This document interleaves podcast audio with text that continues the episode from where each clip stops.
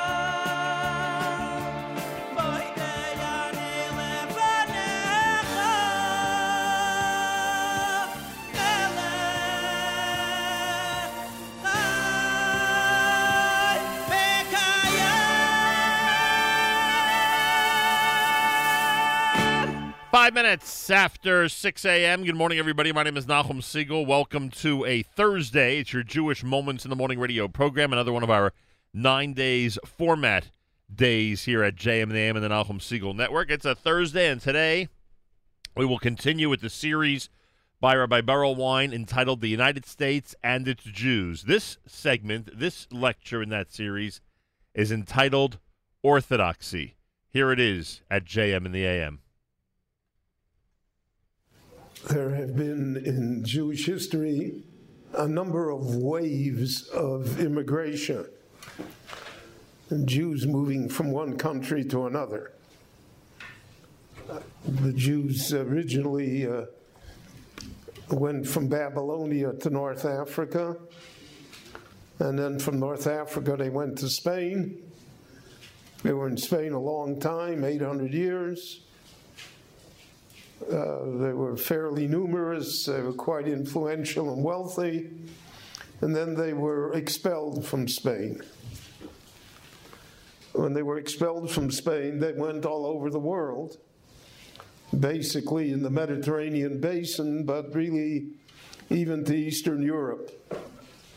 The Jews who lived in France were expelled, they moved to Germany, uh, the Jews in Germany suffered uh, in the Middle Ages uh, terrible persecutions.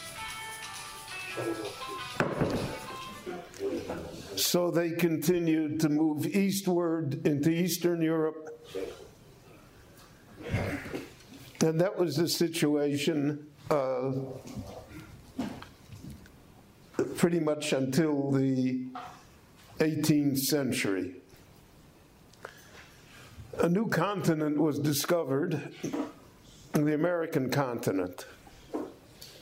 And uh, the original settlers who came to, the, to what later would be the United States and Canada were uh, originally Dutch, French, and then eventually the majority were English.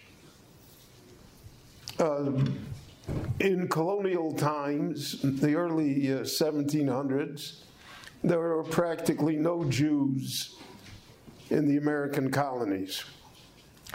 There were Jews who came from the West Indies, the Caribbean, and they came because of business. They were traders, they were merchants, they were engaged in the sugar trade and other things.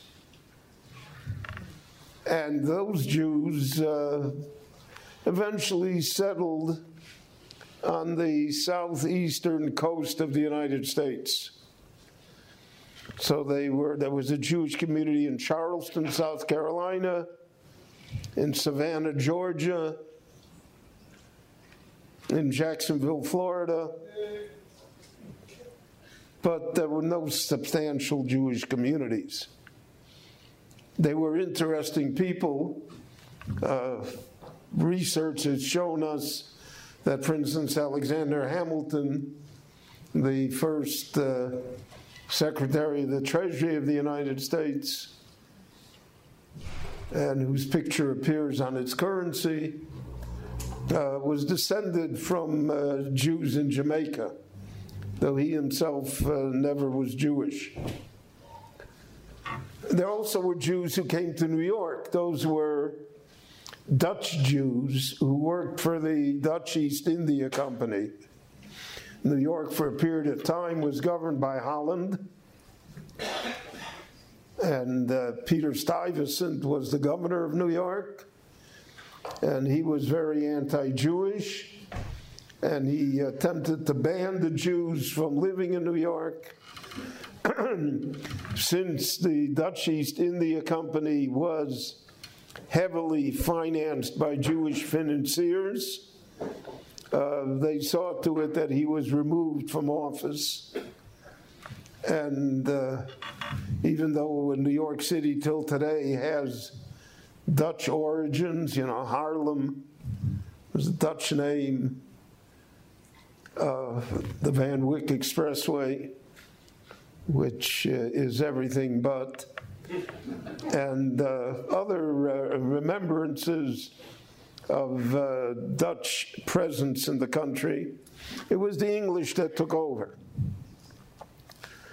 And as the colonies developed, uh, by the middle of the 18th century, uh, there was a trickling of Jews who came to settle in the United States, overwhelmingly Sephardic Jews who were merchants and traders, again, connected to the West Indies and connected to the trading centers in Europe, London, and Amsterdam. But there was no major Jewish substance, major Jewish community. Now, there was that these uh, Jews established synagogues, and they established uh, cemeteries. In the heart of New York is an old Jewish cemetery from the 1700s, just to show you how uh, sensitive or insensitive. Uh, it's located in a uh, very, very uh, desirable area. So there was a developer that proposed that he was going to build a high rise over the cemetery, and he would raise the high rise so that it wasn't direct, so there was space between the cemetery and between where the building began. And uh, he was opposed by the Landmark Commission, uh, but the Jewish community in New York thought it was a pretty good idea. It never happened. But uh, that's one of the landmarks of Jewish presence in New York in colonial times. 1776 is the Declaration of Independence. Uh, the colonies break off from England after a long and bitter war. Uh, the United States of America comes into being. Now, the Jews who lived during the Revolutionary War, 50% of them were patriots, so to speak, on the side of the Americans. 50% of them were loyalists who were on the side of England. After the war was over, uh, the American patriots forced all the loyalists out of the country. Many went to Canada, uh, but most went back to England. And uh, there was a very small Jewish community. Now, the Jews always wanted to portray themselves as patriots. Uh, so, therefore, they uh, fostered a legend about Chaim Salomon, who was a Sephardic Jew, and that he somehow bankrolled Washington's army. So there's a statue to that effect of Washington and Salomon. And the Jews always were happy with it because it proved that they were on the winning side. But again, you have a very small Jewish community, Sephardic. You have the Spanish Portuguese congregation in uh, New York. Uh, But uh, there's no major Jewish presence. Since there's no major Jewish presence, there's very little anti Semitism. And not only that, uh, the American government was founded on the basis of freedom from religion and equality of its citizens, even though uh, the Afro American citizens were kept as slaves. But the goals were noble. And uh, America uh, was not seen by the Jews in Europe as a place to go to live. The legends about America was that it was a wild place, a lawless place. You had the indigenous people who were violent, and uh, to a great extent, therefore, uh, the people who emigrated to the United States were. Uh, Just move it up, that's it. It's banging on the table. Oh. The people who moved to the United States were uh, of the lower class, people that ran away and they helped form the country. But there is again no Jew. Now there was a Jewish admiral in 1812. Uriah Levy was his name. He was an, the, one of the uh, first admirals in the United States Navy. He fought against the British in uh, the War of 1812. His family later bought Thomas Jefferson's home in Monticello, Virginia. And there's a Jewish cemetery in the backyard of Thomas Jefferson's home, the Levy family. So, uh, the United States does not have a Jewish problem, and it remained that way until the towards the end of the 1840s. Then there were revolutions in Europe revolutions against the monarchies, revolutions against the government. It became very unstable. And this brought about the first wave of major immigration of Jews to the United States. And these Jews were from Germany. And they were Reform. And they came and they settled mainly, the German uh, uh, immigrants uh, settled mainly in Ohio near Cincinnati. In fact, in the American history, that was called the Rhineland.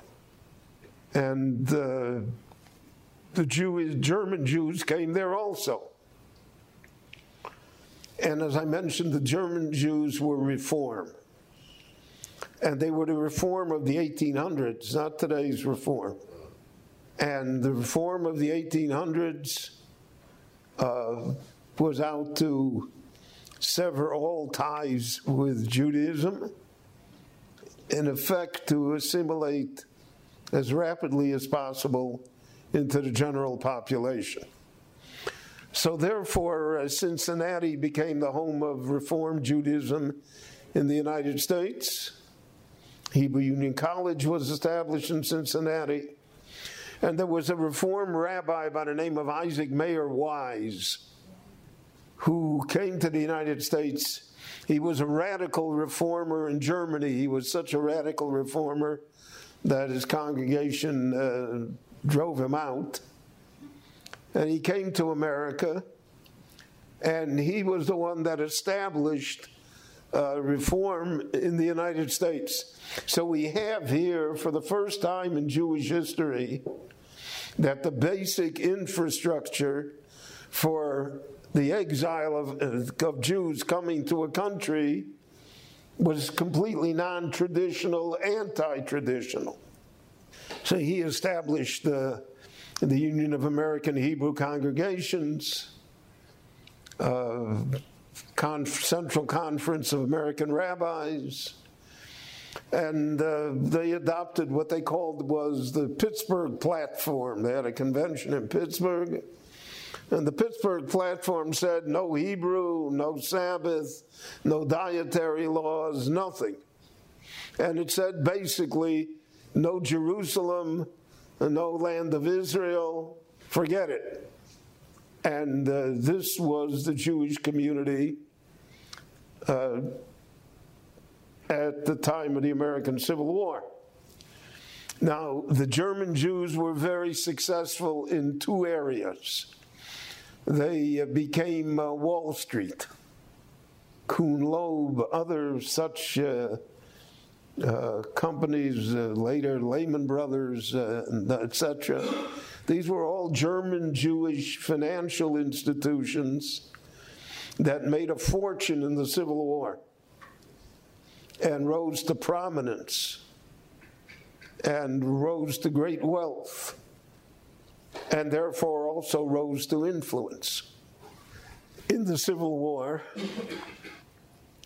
because of uh, the fact that there was now Jewish money, so to speak, on the table, anti Semitism increased. Uh, the Jews in the South fought on behalf of the South.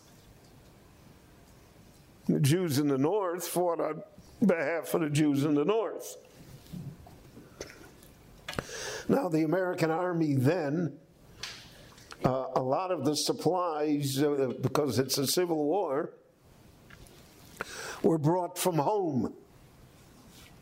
It wasn't, so therefore, they allowed uh, all sorts of peddlers and other people to come to visit the troops and sell them things. Many of these peddlers were these German Jews. So we had a famous order issued by uh, General Ulysses Grant that banned specifically all Jewish peddlers from the Union lines. Lincoln canceled the order and told Grant never to do that again. Now, Grant was not an anti Semite. Uh, when he became the president, uh, he appointed the first Jewish cabinet minister, Oscar Straus, and he had many Jewish friends. The Jewish bankers supported him. But the stereotype of the Jew was fixed in American society. The stereotype of the Jew was money, peddlers, who are not really loyal to anybody. And because reform was so radical against Judaism, the Christians also saw it as being radical against Christianity. Because Christianity was based, and still is, it's based on Judaism. It's based on the land of Israel. It's based on Jerusalem. It's based on the Sabbath.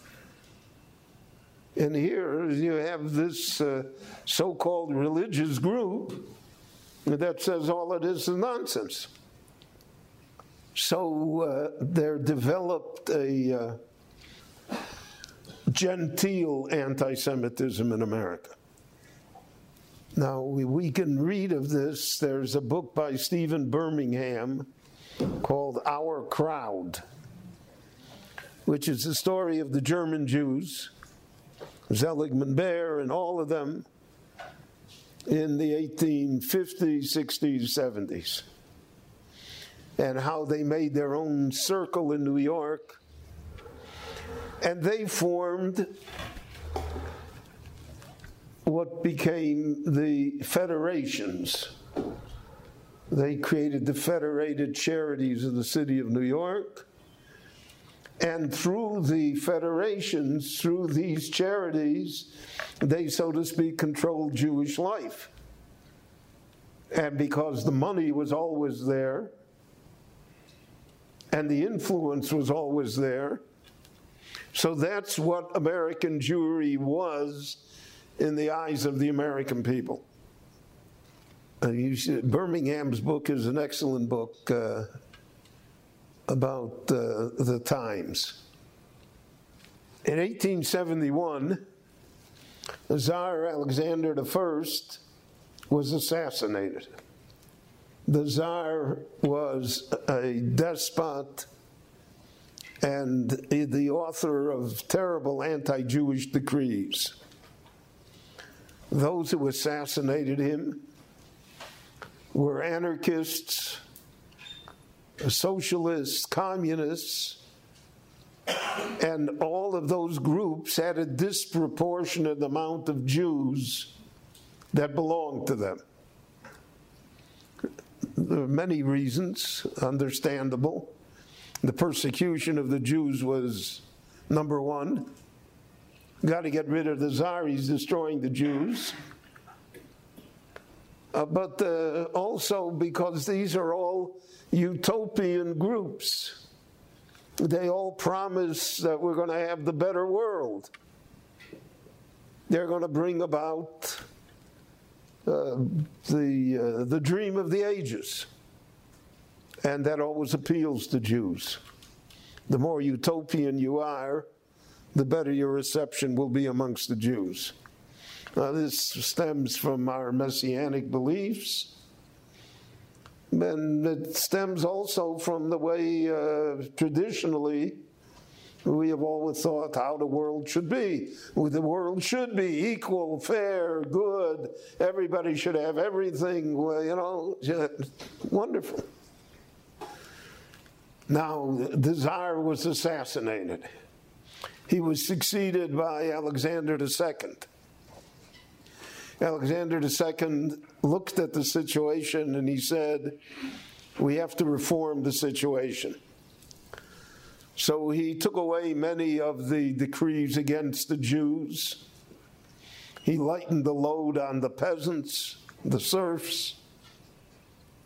He attempted to drag Russia, as Churchill said, screaming and kicking into the modern era. But he died at an early age. And he was succeeded by his son, who uh, would eventually preside over the destruction of uh, Russia and of the Romanovs. Starting in 1870 and continuing unabated for 55 years, you have a tremendous wave of emigration of Jews from Eastern and Central Europe to the United States. Uh, Sholem Aleichem had an essay in which he said the word America was magic. The moment you said America, was, it was magic in the Jewish world. America was going to be the escape from everything that was wrong in Europe. And therefore, you have uh, an immigration of uh, two and a half, two and three quarter million Jews to the United States in a short period of time. Now, these are different Jews, these are not Reformed Jews. They're traditional Jews. They're not very scholarly. But they, uh, so they spoke Yiddish and they uh, built synagogues, but they never built schools. I remember my neighborhood in Chicago, and I, I was at, growing up at the end of the immigrant era. Uh, so we had 42 Orthodox synagogues within uh, one neighborhood. And I'm not talking shtieblach or house minyanim, I'm talking about buildings with great rabbonim, with hundreds of people every Sabbath. But there was not one Jewish school. And you didn't have to be a genius to figure out what's going to happen. Now, this great wave of immigration, New York absorbed a million and a half Jews, other major cities in the United States. So all of a sudden, it was an enormous bulk of Jews. And these Jews were obviously, you know, the German Jews were uh, polite, genteel, well mannered. One could not say the same for the Jews that came from the shtetl. I remember in my father's synagogue, there was uh, an item of furniture called the spittoon. And people went and spat in it or blew their nose in it, which is not very conducive to American culture. So the Jews were looked upon as backward, primitive. They didn't speak the language.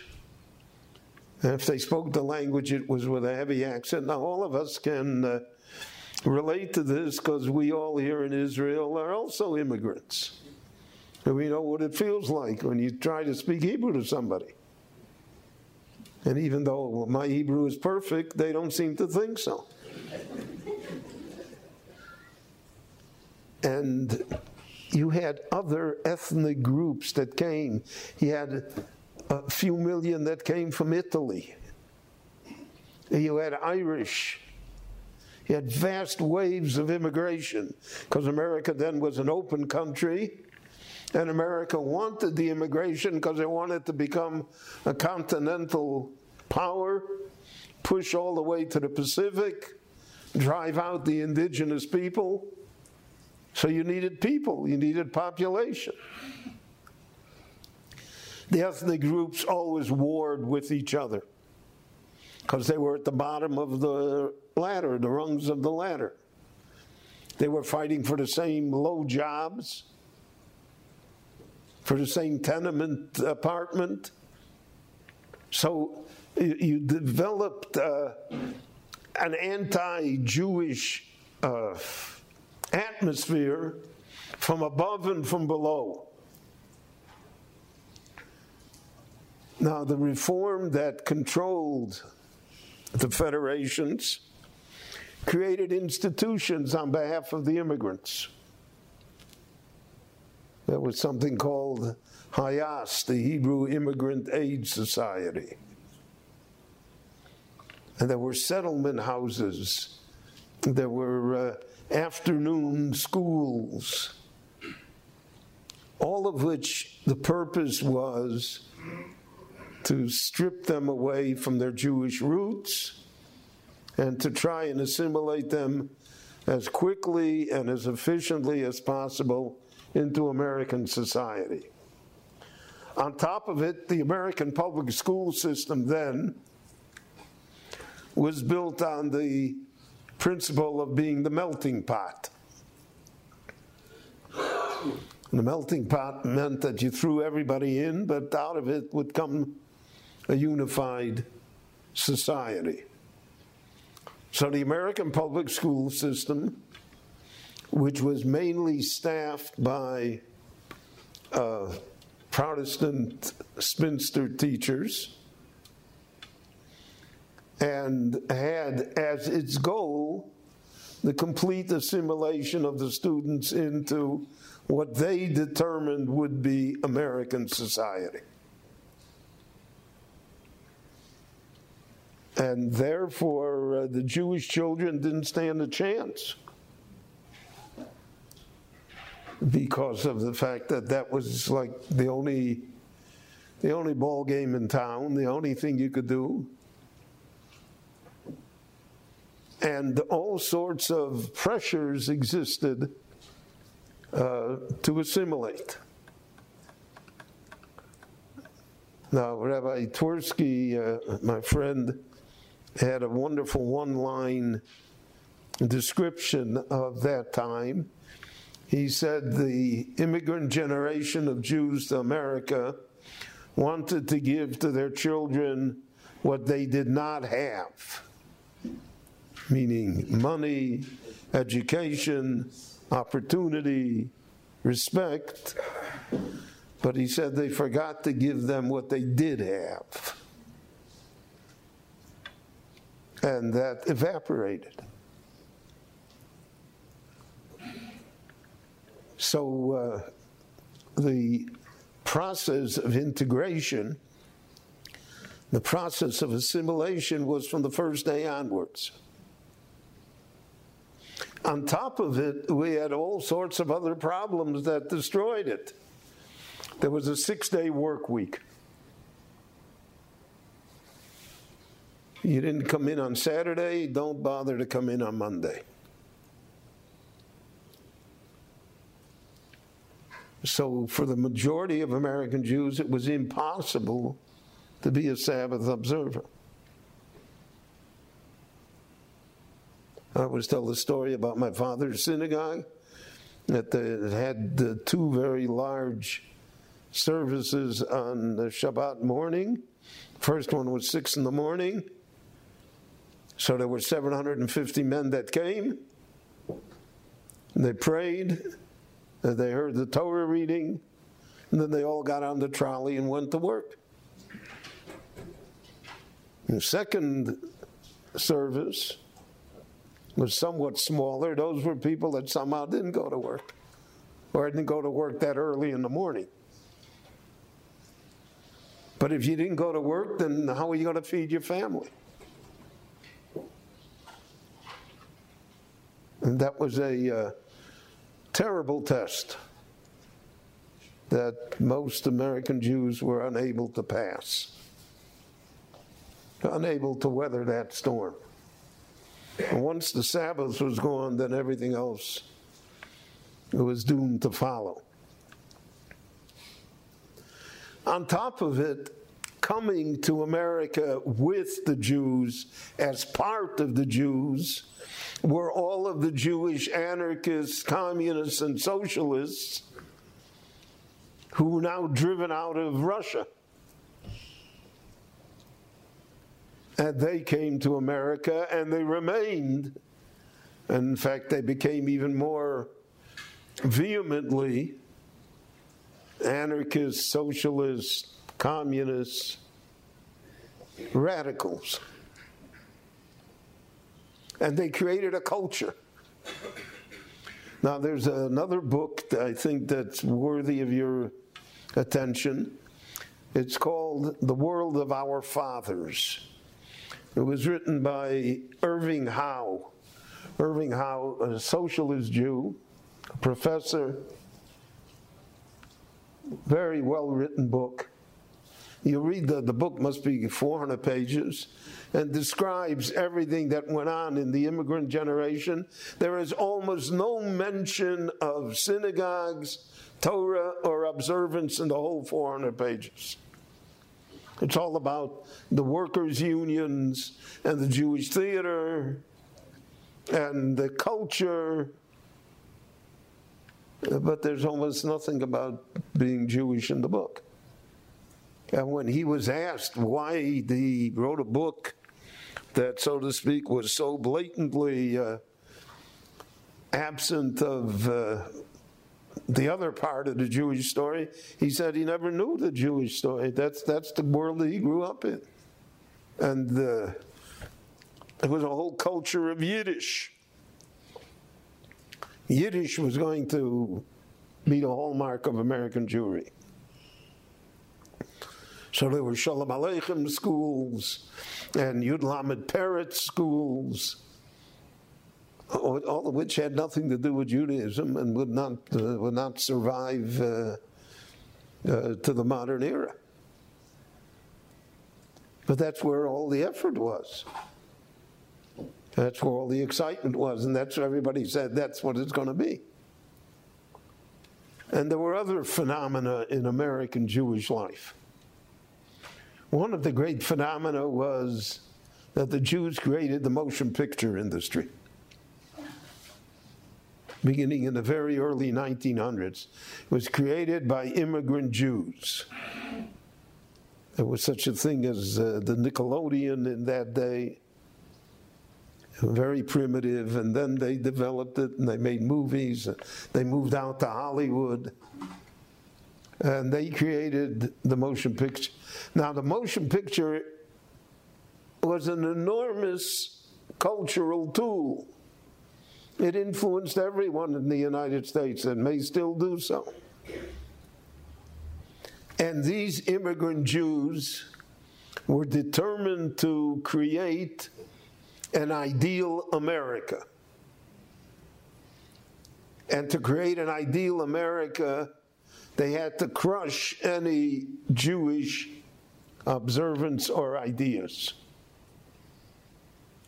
So uh, it's not an accident of uh, fate that the first sound movie in the United States, The Jazz Singer, uh, starred Al Jolson in an autobiographical uh, role as the son of a religious family, a cantor, and that he himself becomes a popular singer, but that uh, he marries out of the faith, but that he nevertheless is accepted by the synagogue and he uh, performs Kol Nidre in front of everybody in the synagogue but his wife, with his non Jewish wife present.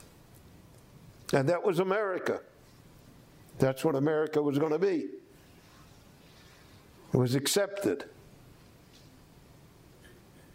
And the Jews created this image. They created this image and they created a utopian America.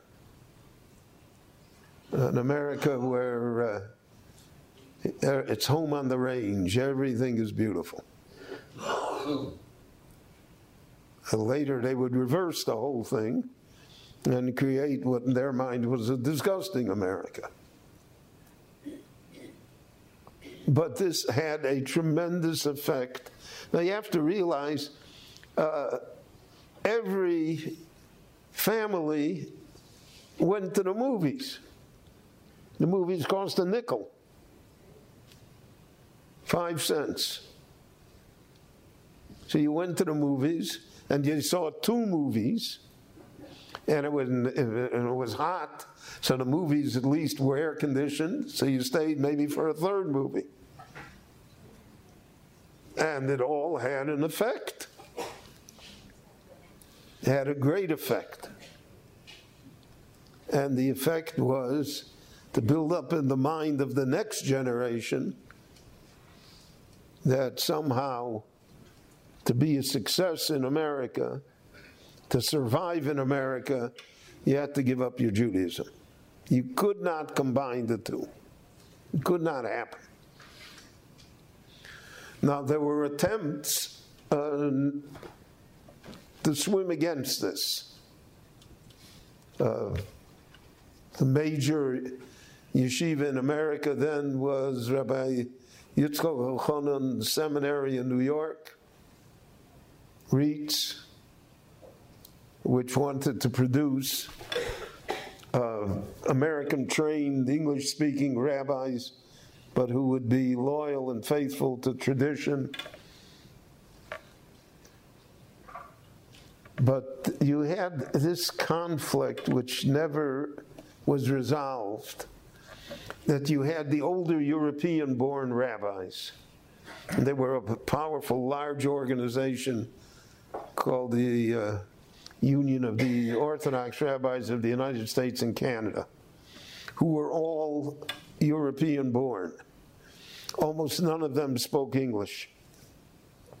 And uh, when, uh, for instance, the so called modern Orthodox rabbi came, came into being, that rabbi was not accepted as being a real rabbi.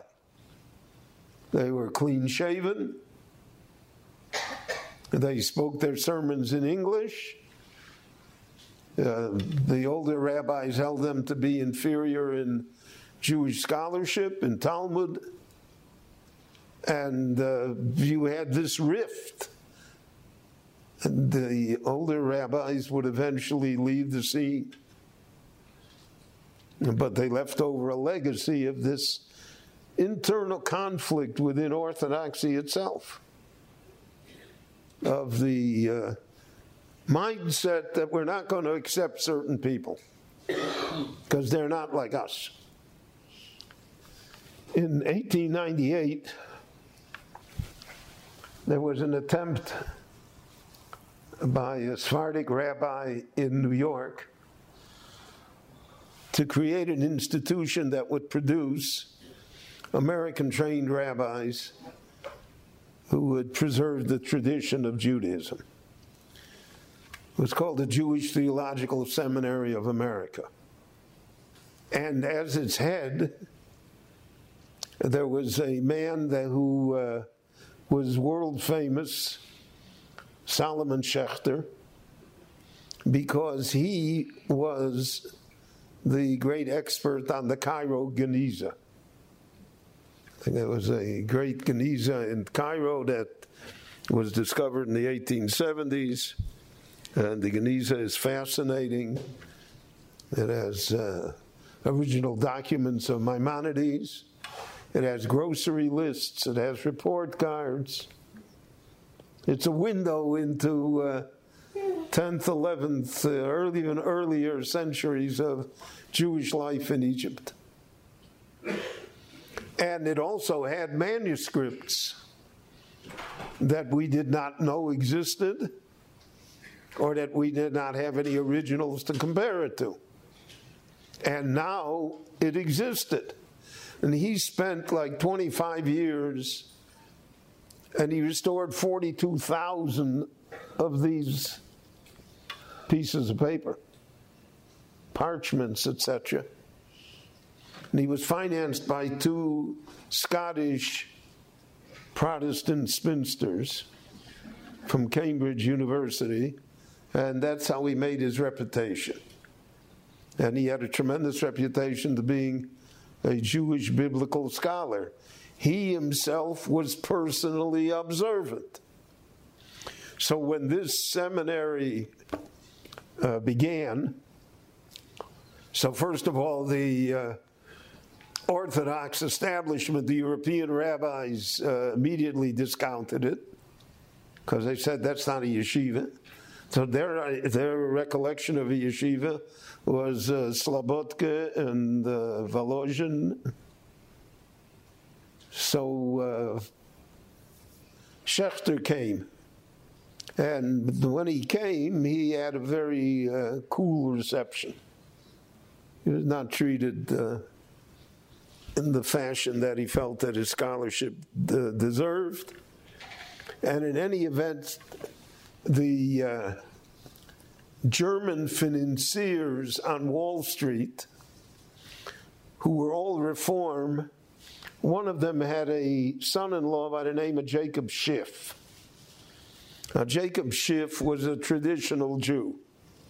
He was not reform.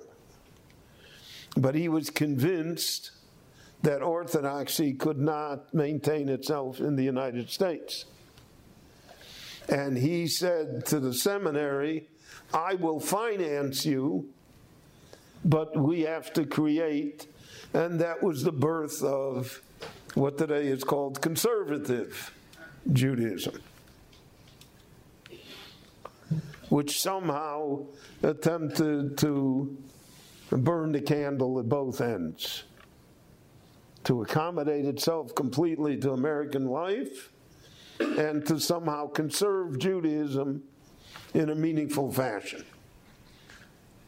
Uh, originally, you could not tell the difference between the graduates of the Jewish Theological Seminary and graduates of Orthodox institutions.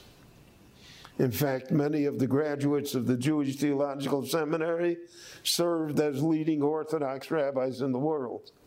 For instance, Chief Rabbi Hertz in England was the uh, chief rabbi of the United Kingdom and the Commonwealth, was a graduate of the Jewish Theological Seminary. But after a period of time, as always happens, it's very hard to maintain a uh, footing on the middle road. And uh, conservative Judaism then broke off and it became its own. And it said that it was between Reform and Orthodox, and it was the wave of the future of the American Jewish community. Now, conservative Judaism was not successful in spreading its message anywhere else except the United States and Canada. In the rest of the world, uh, it was Orthodox Judaism, and if you didn't uh, weren't observant, you weren't observant. But that didn't affect your the definition of Judaism. You didn't create, so to speak, a new type of Judaism to fit uh, your social needs. So that happened at the beginning.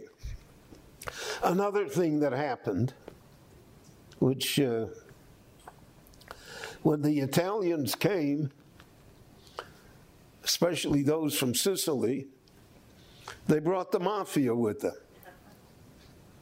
That was their way of life.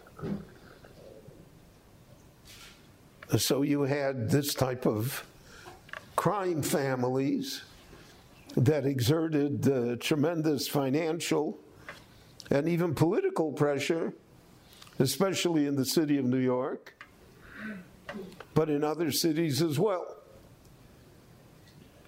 The Jews grew up side by side with the Italians. And therefore, a Jewish mafia also came into being. And the Jewish mafia, for a long period of time, was more powerful.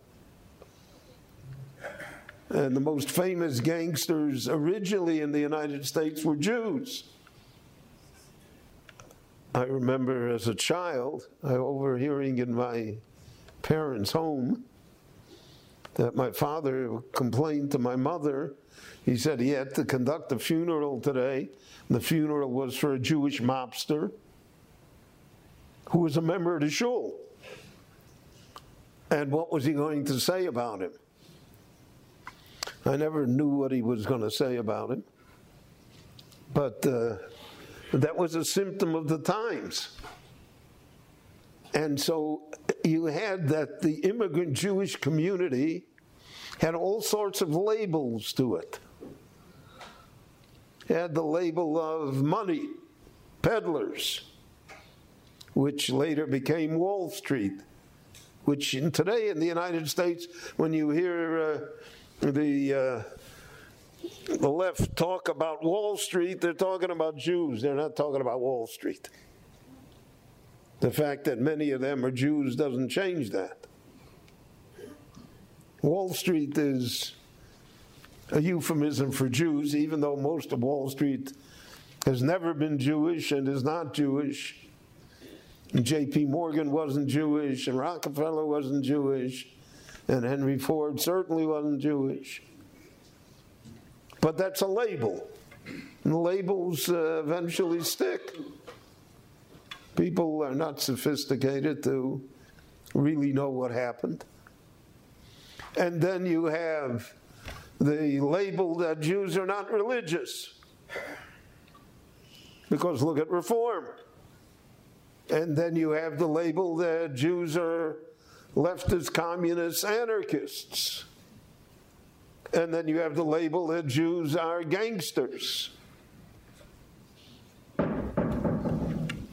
So uh, when you look back at it, it's miraculous that the uh, Jew, the early Jews in the United States were not uh, persecuted on the streets because everything negative in an American life was thrown and attributed to them. Now, uh, Woodrow Wilson, who was the president of the United States during the First World War, appointed the first Jew uh, as a member of the United States Supreme Court, I mean, Louis D. Brandeis. Brandeis met with an enormous amount of anti Semitism on the court. There was a southern bigot on the court, McReynolds.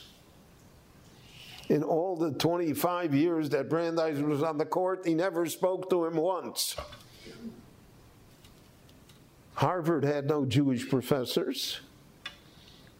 But then somebody bought a seat or established a chair in Semitic studies. And uh, he- this uh, wealthy man, uh, they chose Henry Austryn Wolfson, who was a graduate of Slobodka Yeshiva and who was a well known Semitic scholar, to be the professor. He, uh, there are a number of books about him, and he himself wrote a book of essays. He is the author of the famous story that uh, uh, one of the other professors at Harvard came up to him and said, What makes you people think you are so special?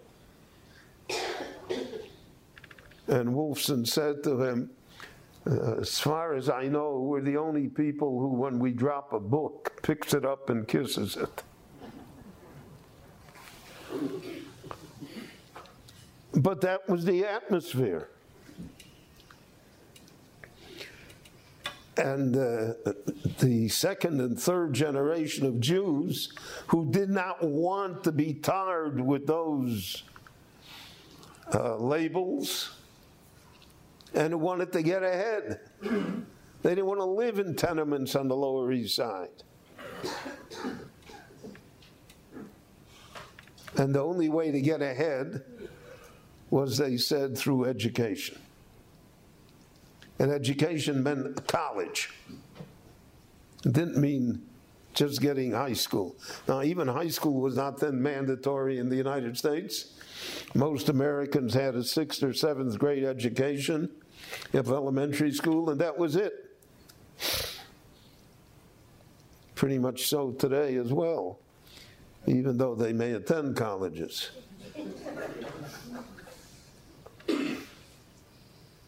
I remember when I uh, left the public school at seventh grade, I knew a lot. But high school was wow, that was a level already. And college was uh, the top of the heap. JM in the AM with our Berel Wein, uh, a, a, lecture that, frankly, we, we started our programming with, our nine days programming with yesterday. And because of a glitch, at least I think it's a glitch, um, we ended up uh, presenting it again this morning here at JM in the AM. So I apologize for that. Um, I apologize for that. You know what the problem is? I mean, just to let everyone in on, on a little secret, the problem is that um, I'm using a new laptop after 12 years of. Um, there we go. After 12 years of the laptop that many of you have seen uh, at live broadcasts and in other situations, uh, I decided to uh, bite the bullet and actually and actually get a real laptop, or at least one that we could argue is in the 21st century. And I am still trying to figure out exactly how this is working. Um, still trying to figure it out. Hopefully, hopefully we will figure it out soon. I can tell you that much. That's my that's my hope is that we figure it out soon. Uh, JM in the AM. Hello, hello, and thanks for joining us. Oh, maybe that's a good idea. Maybe I should just shut the entire thing and restart. Often that uh, seems to be a system that works. And I think I will try that. Rabbi Berel Wein's lectures, and right now we're in the midst of the series entitled The United States and Its Jews. His lectures are available at 1 800 499 WEIN. 1 800 499 WEIN. In addition, uh, you can go to the uh, website, rabbiwine.com, rabbiwein.com. He has thousands and thousands and thousands of incredible lectures on every topic imaginable. Tanakh to history to discussions to interviews. It's it's just amazing. Uh, so again, go to uh, rabbiwine.com, rabbiwein.com, or you can uh, call 1 800 uh, 499 WEIN for uh, further information. And again, everything is available online in terms of the uh, library of great uh, offerings that are available. Also, keep in mind that our friends at ArtScroll, and we've been uh, letting everyone know about this, our friends at ArtScroll in commemoration of our amazing relationship with Ari Wine and how he has rightfully dominated our uh, nine days programming for the last many, many years. Uh, he um, all the ArtScroll titles, all of Rabbi Berel Wein's Art Scroll titles are available at fifteen percent off and free shipping if you use promo code radio. So go to artscroll.com. It's 15% off on all Rabbi Wein titles. It's 10% off on everything on the site across the board. And right now, make sure to pre order uh, the brand new cookbook, Peas, Love, and Carrots, uh, by Danielle Renov. We're going to be speaking with her on August the 4th about the brand new book. If you've pre ordered it by now, I don't know about today. Today, I can't guarantee it anymore. But if you've pre-ordered it before today, you'll have it in your hands before Tisha B'av. The brand new peas, love, and carrots, Danielle Renov. Um, it, it, uh, already, I, I spoke to a reviewer early this morning uh, about the book, and already it is getting incredible rave reviews from people who are really in the know when it comes to cooking, when it comes to cookbooks. So, again, we speak with her August 4th, a Tuesday morning after Nachamu and uh, I'm sure that uh, stores will be uh, anxiously trying to replenish their supply of her book, and I'm sure that uh, they'll be printing them as fast as possible at the ArtScroll headquarters in New Jersey. This portion of NSN programming brought to you by our friends at A&H, Abeles and Heymann Kosher Hot Dog Sausage and Deli is the world's best. The hot dogs available at every Trader Joe's nationwide. Check them out today. Galay on the background. It's America's one and only Jewish Moments in the Morning radio program, heard on listener-sponsored digital radio. Around the world, the web at NachumSegal.com and the Nachum Segal Network, and of course on the beloved NSN app. Uh, we'll have a chance to speak to Steve Adelsberg. Tonight is baseball's opening day. I know, it's usually in April, but we'll do it today. 8 o'clock hour this morning at JMN. Galei Tzahal, Israel Army Radio, 2 p.m. newscast next at JMN. גלי צה"ל מירושלים השעה 2, שלום רב, כאן רן יבנאי עם מה שקורה עכשיו. ועדת הקורונה בכנסת הכריעה, האטרקציות התיירותיות יישארו פתוחות גם בסוף השבוע. הקניונים ייסגרו מחר בחמש אחרי הצהריים עד ליום ראשון בבוקר. כתבנו יניר קוזין. הוועדה אישרה את פתיחת הפעילויות התיירותיות בסוף השבוע, לדוגמה, גני החיות, מוזיאונים, פינות חי, המצפה התת-ימי באילת והרכבל בחרמון, כל אלה יישארו פתוחים גם בסופי השבוע. בעניין חדרי הכושר, הוועדה החליטה להותיר את הצו המורה על סגירתם עד ליום ראשון, במטרה לקבל מתווה מן הממשלה. במידה ולא יגיע מתווה לוועדה, חדרי הכושר ייפתחו מיד בתחילת שבוע הבא. שיתוף פעולה ישראלי-הודי במאבק בקורונה. ישראל תעביר טכנולוגיה חדשנית לבתי החולים בהודו. כתובתנו המדינית מוריה אסרף וולברג. בזמן הקרוב יצא מטוס ישראלי מיוחד להודו, ובו משלחת של חוקרים ישראלים בכירים במטרה להגיע לטיפול פורץ דרך. במטוס יובא גם ציוד טכנולוגי רפואי חדשני, וכן אמצעים מתקדמים של רפואה מרחוק, כמו רובוטים וחיישנים. לבקשתם של ההודים, ישראל תעביר גם מכונות הנשמה. ההפגנות נגד ראש הממשלה, השר לביטחון הפנים אמיר אוחנה הנחה את המשטרה.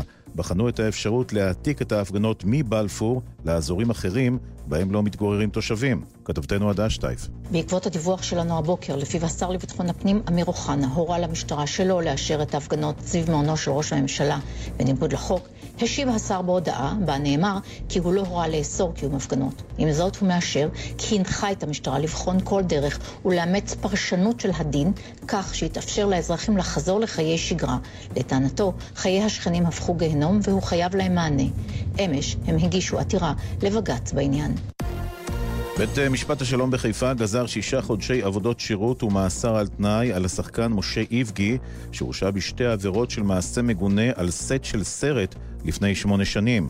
השחקנית אנה סטפן, שהתלוננה כי עברה הטרדה מצד איבגי, אך המקרה שלה עבר התיישנות, שוחחה עם אפי בן אברהם ביומן הצהריים. זה מאוד מאוד לא מפתיע אותי מה שקרה שם. אולי מערכת המשפט לא תיתן לך צדק, אבל אני מלכתחילה אמרתי, אני לא רודפת נקם, לא רודפת צדק, אני לא רוצה לראות אותו יושב בכלא, כלא לא יתקן אותו. פשוט הבן אדם צריך uh, לקחת אחריות וללכת לטיפול, כי הוא תוקף סדרתי והוא מסוכן לחברה. המאמן החדש של נבחרת ישראל, ווילי רוטנשטיינר, מספר לעידן קבלר ובוני גינסבורג בתוכניתנו עושים ספורט, הופתעתי שבחרו בי. It wasn't in my mind, uh, but the committee decided to stay on this uh, philosophy and to stay with Alon and me. And if you ask me, do you want to do it now and do you like it? 100% yes. זה לא עלה בדעתי, אבל ועדת האיתור החליטה לבחור בי ובאלון חזן ולהישאר עם הרוח הנוכחית של הקבוצה. אם תשאל אותי כעת האם אני מעוניין לעשות את זה והאם אני אוהב את זה, התשובה תהיה ב-100% כן.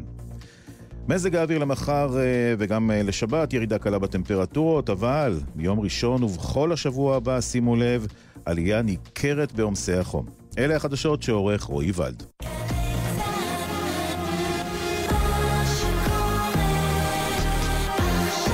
JM in the AM Thursday morning. We're continuing our nine days format. Uh, Rabbi Wein in just a moment. Um, also, um, we'll explore a brand new school that's opening up in this area later on in the seven o'clock hour, and in the eight o'clock hour, as I said, Steve Adelsberg is going to call in. Uh, he's giving me he gave me a research project for those people who uh, like baseball who are in our community. Tonight is opening day, so I know hard to believe that baseball is going to be back tonight. I predicted it would never come back, even after they announced it would. I would never come back for this season. I, it looks like I'm hours away from being wrong, and frankly, I'm glad I'm wrong. 74 degrees, mostly cloudy, afternoon thunderstorms, and a high of 92. The heat wave continues in this area on this Thursday, the second day of our nine days format. By the way, a couple of notes for next week.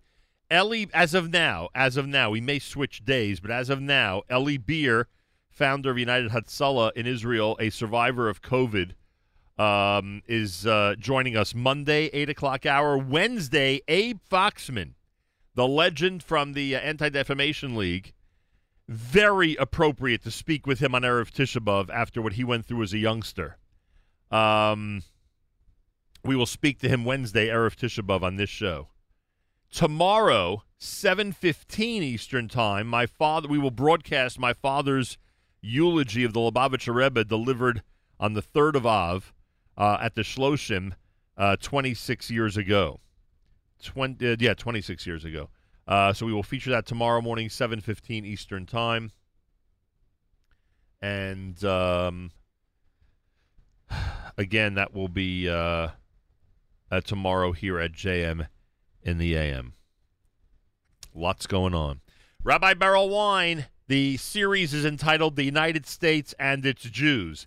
This lecture is entitled Orthodoxy at JM in the AM. I think the uh, pivotal decades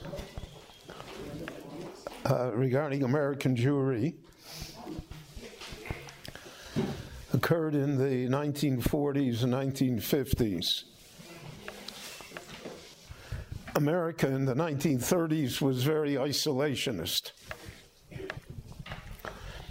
Uh, Roosevelt ran for a third term on the promise that he would keep America out of war. And in fact, uh, there's great doubt uh, that America would have entered the war under any circumstances if it were not for the fact that the Japanese attacked them at Pearl Harbor and that Hitler, for some strange reason, uh, when America only declared war on Japan, uh, Hitler declared war on the United States unilaterally three days later. Now, part of the uh, isolationist uh, feeling in the country was that they didn't want to get involved in what they called a Jewish war.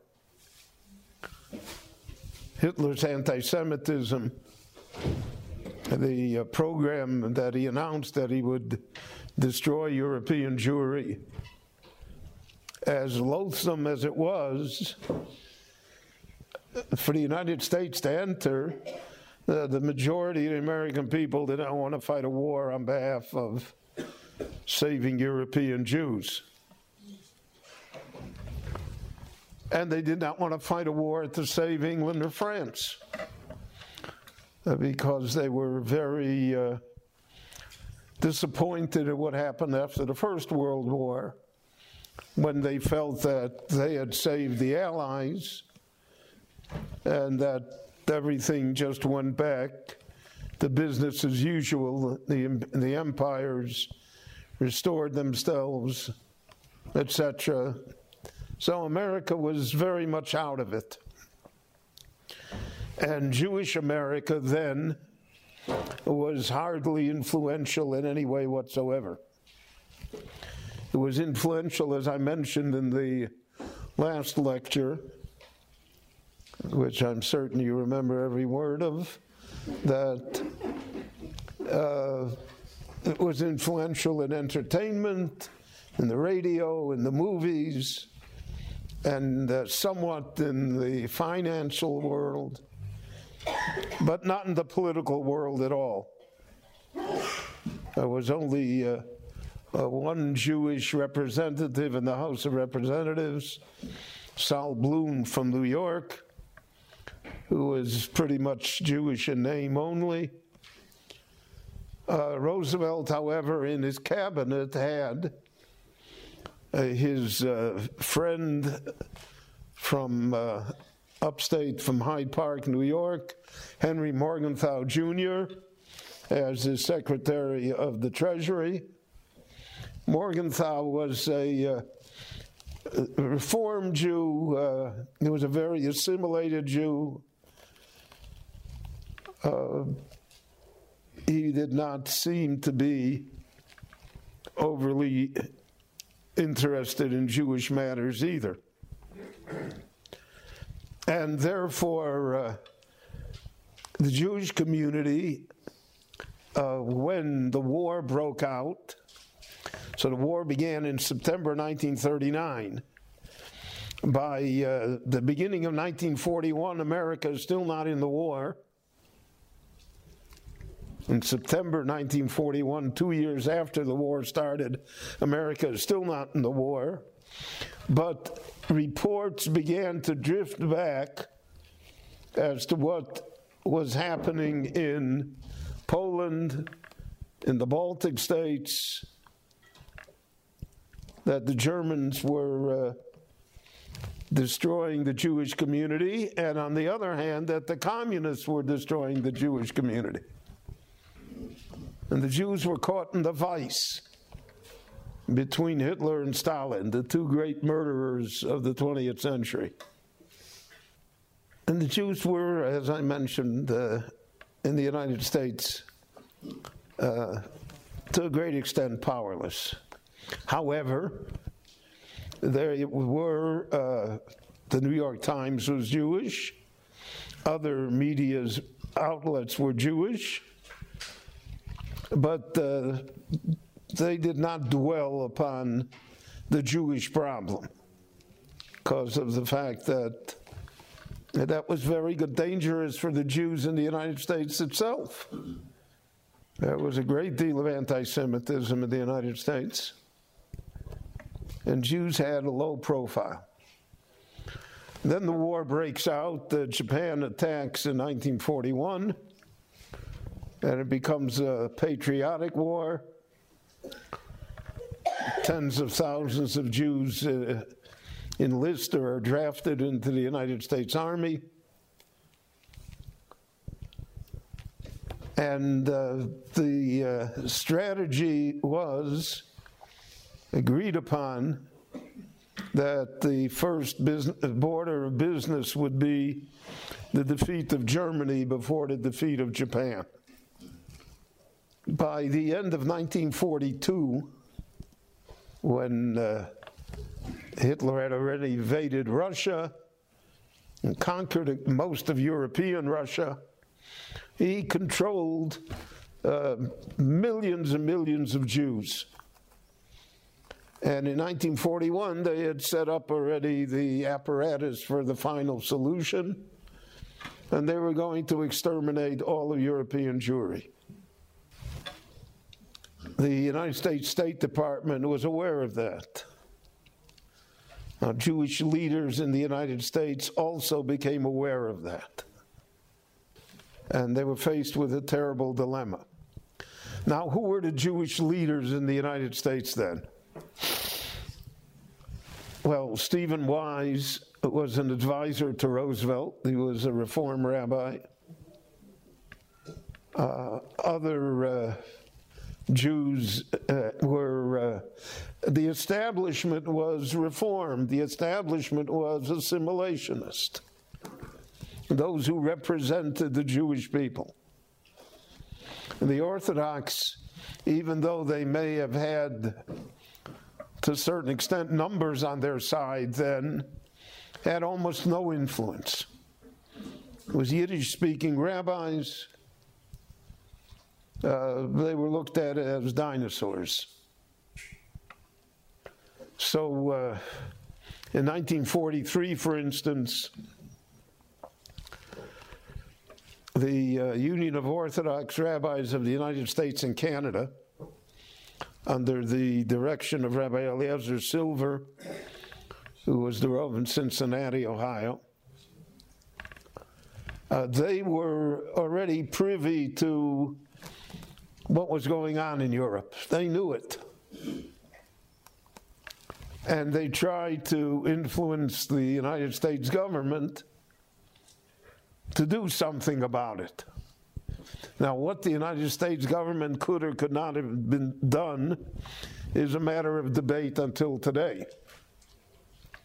But the policy was that we're not going to bother with the Holocaust because that diverts attention and resources away from defeating Germany.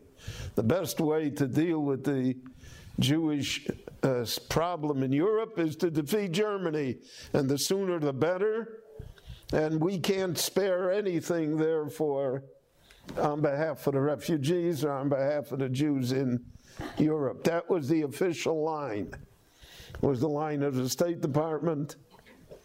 Cordell Hull, who was the Secretary of State, uh, was an anti-Semite. Breckinridge, who was in, in charge of the visa program, was an anti-Semite. America turned away uh, Jewish refugees that uh, attempted to come to America. They sent away the uh, St. Louis, uh, that boat had almost a thousand refugees, all of whom eventually perished. Uh, America was not forthcoming. and uh, the month of Elul in 1943, the Agudas Rabbonim organized a demonstration of 300 rabbis, over 300 rabbis, who went to Washington and on the steps of uh, the Capitol uh, protested what was happening to the Jewish community in Eastern Europe and who demanded that the United States do something. Uh, Roosevelt refused to meet with them. The one who did meet with them was Henry Morgenthau. And fascinatingly enough, uh, they made a great impression upon Morgenthau, the Reformed Jew. All of these white bearded Yiddish speaking rabbis. And Morgenthau became interested in the Jewish cause. Uh, there was a Rov in uh, New York, Rabbi Kalmanowitz, Kalmanovich, uh, who uh, represented the Mir Yeshiva that was stuck in Shanghai, that had escaped through Japan. And Rabbi Kalmanovitz somehow got into Morgenthau's office. And Rabbi Kalmanovitz, who was a great fundraiser, had the knack to faint upon will, which had an effect upon donors who were recalcitrant. And he uh, got a hold of Morgenthau and he fainted for him. And Morgenthau was shaken. And Morgenthau worked through uh, Roosevelt, and a refugee camp was established in upstate New York, where eventually uh, 30,000 Jews were saved uh, because the Germans were corrupt, uh, as Eichmann proved later. And uh, there were uh, organizations, especially in Switzerland, Jewish organizations, that simply bribed and corrupted, and therefore uh, what amounts to a minuscule amount, but some Jews were able to be ransomed and escaped in the overall picture, uh, the Americans did not bomb uh, the trains to Auschwitz, did not bomb the Auschwitz itself, even though they had aerial photo- photographs of it.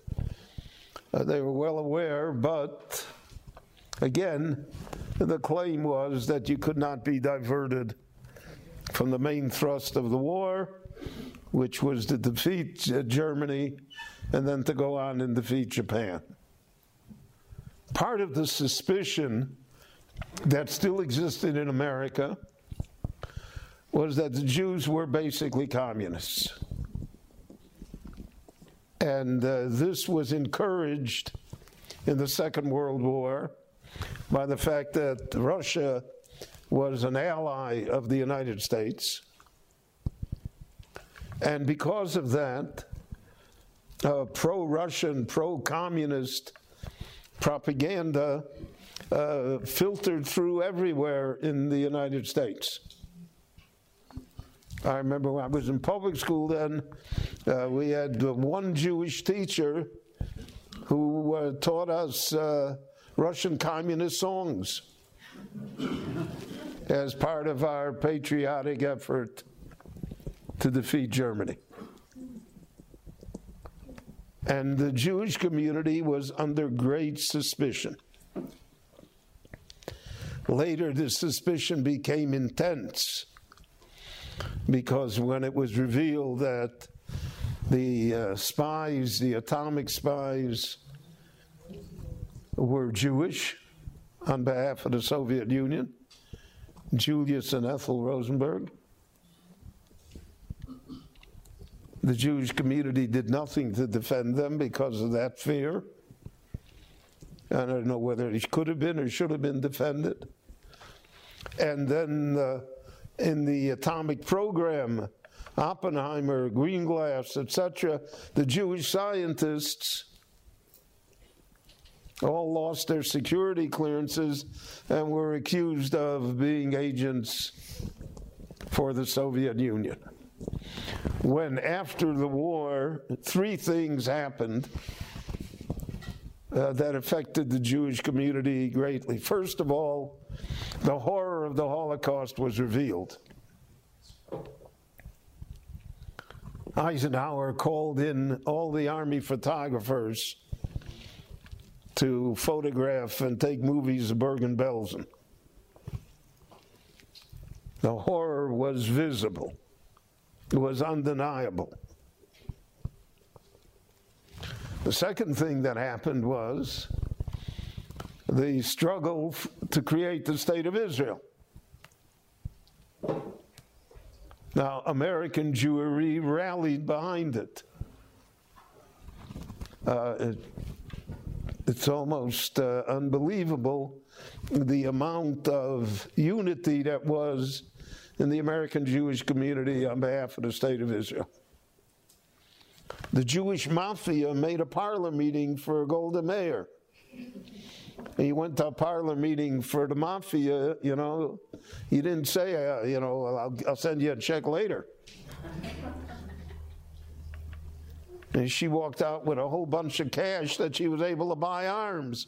Not only buy arms, the mafia controlled the Longshoremen's Union in New York, and therefore they smuggled all the arms on ships that got to Palestine. And basically, that's how the Haganah and the Irgun had their weapons. So American Jewry was united on that. There were no calls then uh, against the, uh, the state, not amongst the religious and not amongst the secular, not amongst anyone. And at that time, the Soviet Union also supported it. One of the anomalies of the situation is that the Soviet Union also supported it. So the Jewish communists were in it too. So you had a united Jewish community, and uh, Roosevelt had conveniently died because had he lived, it probably never would have happened. And Truman succeeded him. And Truman had certain advisors who were not Jewish, but who were very pro Israel, Clark Clifford and others, who felt that it was not only in the best interests of the Jewish people, but in the best interests of the United States to support it. And the state of Israel came into being, and uh, mainly because it was backed originally by the United States, even though the United States did not offer any material aid or officially send any arms. So that was the second thing that affected the Jews. The third thing that affected the Jews was a complete change in the demographics and the economic status of the Jewish people in the United States. During the war, a lot of people made a lot of money. Some legally, some in the gray area, some illegally, but a lot of people made money because there was rationing. So then, how could you get around rationing? And there were a lot of things. And when the war ended, a lot of people had money, but it had nothing to do with the money because there had been no consumer goods uh, that uh, had been produced during the war. It was all uh, military goods. So now that the consumerism returned to the United States, uh, the Jewish community exploded. First thing they did is move out of the old Jewish neighborhoods. There was a migration of uh, African Americans from the South that had come north to get jobs, to work in the industrial plants. And the entire Jewish neighborhoods, within a, uh, a year or two, uh, there had almost no Jews living there anymore. I remember Chicago, when the war ended, there were 42 Orthodox synagogues in the Lawndale area, and there were about uh, 80,000 Jews that lived there. Within five years, there only were about 10,000 Jews left, and there only were six synagogues left. And this was a great demographic change because now the push to suburbia began. You didn't want to live in an apartment anymore. You wanted to have your own home. You wanted to have a garden, backyard. And uh, this developed. Now, in order for uh, Torah Jews, observant Jews, uh, to have an infrastructure, they have to live, uh, relatively speaking, close to the Jewish institutions. You have to live close to the synagogue to go on Sabbath. You need uh, butcher shops, you need kosher, you need. The suburbs were basically against all of that because they were so spread out. It was almost impossible that uh, large numbers of Jews could walk to the synagogue. And therefore, because of this uh, social problem, uh, the uh, major break between the conservative movement in the United States and the Orthodox took place. Until uh, probably 1948, 49, the conservative movement was basically Orthodox light. Uh, they had deviations in the fact that men and women were not separated in the synagogue, but the synagogue service was Orthodox. And most of the rabbis were observant Orthodox. The Jewish Theological Seminary, which trained the conservative rabbis, had an Orthodox faculty, and it itself was strictly Orthodox. The seminary always had separate seating. And the line was very blurred. JM in the AM, we are in the middle of Rabbi Berel Wein's lecture on Orthodoxy from the series entitled The United States and Its Jews, and we will continue, of course, in just a couple of minutes here at JM in the AM. Thursday morning, 74 degrees, clouds, thunderstorms later, and a high of 92, still in the middle of our heat wave here on this side of the world. Uh, 1 800 499 WEIN for information about Rabbi Wein's lectures. 1 800 499 WEIN. We encourage everybody to get information. And don't forget, all the ArtScroll titles uh, under the name Rabbi Berel Wein are 15% off and free shipping this week in honor of our relationship with Rabbi Wein and his participation with us in the nine days format of JM in the AM. Uh, 15% off and free shipping on all Rabbi Berel Wein titles at artscroll.com if you use promo code radio. Rabbi David Goldwasser's words, Zechanishmas Harav Zebin Rabbi Yosef Alevi, and Zechanishmas Esther Basar Rabbi Alevi. Here is Rabbi David Goldwasser with Morning Chizuk. Good morning. We read in Megillas Eicha, Darche Tzion Avelus. The ways of Tzion are mourning. It has been translated, the roads of Tzion are in mourning. We find a very fascinating responsa in the Shelos Uchuvas Mimamakim, written by the great Rabbi Oshri. There it says that the Nazis not only desecrated the living, but also those that had passed on. They took the matzevos, the monuments, from the Beis Achayim, from the cemeteries, with the names and the praises of those that have passed on written on them, and used them to pave their roads. The question was then posed to Rabbi Oshri Is one allowed to walk or to travel on those roads that are paved with the matzevos, with the monuments? The answer is that it is forbidden. The matzeva itself is something that is asur bahana. It is prohibited to have any benefit from, and would also constitute a bizayon or a disgrace to those that are not here in this world. The Yad Elio writes in his chuvos that it is forbidden to use the matzeva, the monument, for any other reason, even to sell it or to exchange it for the need of a different mace. It would be usser unless there was a very pressing reason for it.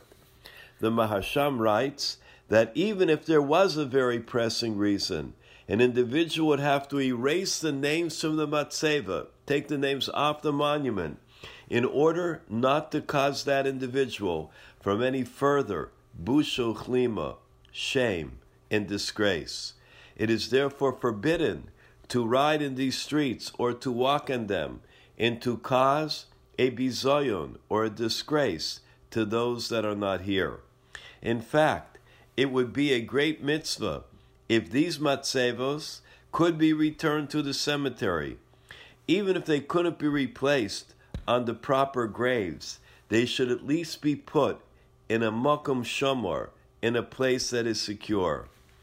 The Sefer further says that even if it would cost a lot of money, they should take the matzevas to the cemetery and put them in a special place. These monuments would be a zecher. It would be a remembrance for the coming generations as an example of the great riches, the wickedness of these Rishoim. A number of years ago, I received a call from my good friend Chaim Sirota. He asked me if I would be willing to travel together with him to Belarus because he has information that they took the matzevas, the monuments, out of the Jewish cemetery and used them to build a dam. He would like to go and pay divers to dismantle that old dam consisting of the matzevas and replace them in the Jewish cemetery. He is to me a great inspiration, an example of what it means to have great respect and dignity, not only for the living, but also for those that have passed on. May their memory be a blessing to all of Klal Yisrael. This has been Rabbi David Goldwasser bringing you morning chizuk. Have a nice day. JM in the AM Thursday. Thank you, Rabbi Goldwasser. Um, uh, we will get back to uh, Rabbi Wein, and of course, uh, he is the centerpiece of our nine days format. We'll get back to his lecture about orthodoxy in the series entitled The USA and the Jews uh, coming up here at JM in the AM. Uh, there's big news. There is big news in the world of Jewish education in our area. Uh, and when um, and when the, Joe Rosazada, our wonderful friend Dr. Rosazada, told me months ago that there was an intention to open up a brand new boys' yeshiva high school in the tri-state area, uh, as anybody would be uh, when it comes to a project as magnanimous as that, uh, I was a bit skeptical. And even now, during these really challenging times where you'd think it's even a greater challenge to open up a brand new school in September. Uh, sure enough, he, as chairman of the board, and everybody who's involved, are full steam ahead on what is known as Or Yisrael of Tenafly, New Jersey. It's a boys' yeshiva high school, Or Yisrael of Tenafly, New Jersey. Some familiar names who are with us live via telephone are uh, affiliated and are leading the school. First of all, the aforementioned Dr. Joe Rosazada. Joe, thanks so much for uh, joining us, and good morning. Good morning, Nachum. How are you? Baruch Hashem, and uh, you are joined uh, both in this effort and in this phone conversation this morning uh, by the um, uh, the people who are really responsible uh, for the day to day at the brand new Or Yisrael of Tenafly. Rabbi Scott Friedman is the head of school. Rabbi Friedman, welcome back to JM in the AM. Thank you. Good morning. And the Menahel is someone uh, also very familiar to us in the world of Jewish education, are, are also a wonderful friend, Rabbi Usher Yablok, uh, who is the new uh, Menahel of the um, uh, of the uh, uh, Yeshiva or Yisrael of Tenafly, New Jersey. Rabbi Yablok, welcome to JM in the AM. Thank you so much. Good morning, Nachum. Uh, good morning. Great to have you all. Uh, uh, Joe, I guess the best place is to start with you before we talk about the or, the already successful run that the school's having before the doors have even been open. Where did this all start? Where did it come about? Uh, where, where, did this idea begin? You know, Nachum, as you know, um, David, my oldest, so he, you know, he went to JEC, he went to TABC for a little bit and um, I always found it that that there was more there was more things that that the schools could offer to us. Not I'm not putting down at all any other yeshiva at all whatsoever. Every every place is unique in their way um, of doing things, of doing the education. But for me, like I felt like, you know, what is it? What's the magical that in Israel in one year they get to these kids, Baruch Hashem, and they they really change their lives and and they really educate them the way like a parent or uh, or you know Hakadosh Baruch Hu would want us to be educated in these times. So I felt like you know four years of high school, and then you have a year in in Israel. It takes six months, sometimes three months, sometimes six months for these kids to really get it and understand why they're doing this, why they're davening, why are they, you know, what what is the reason? What's the what's the ikar?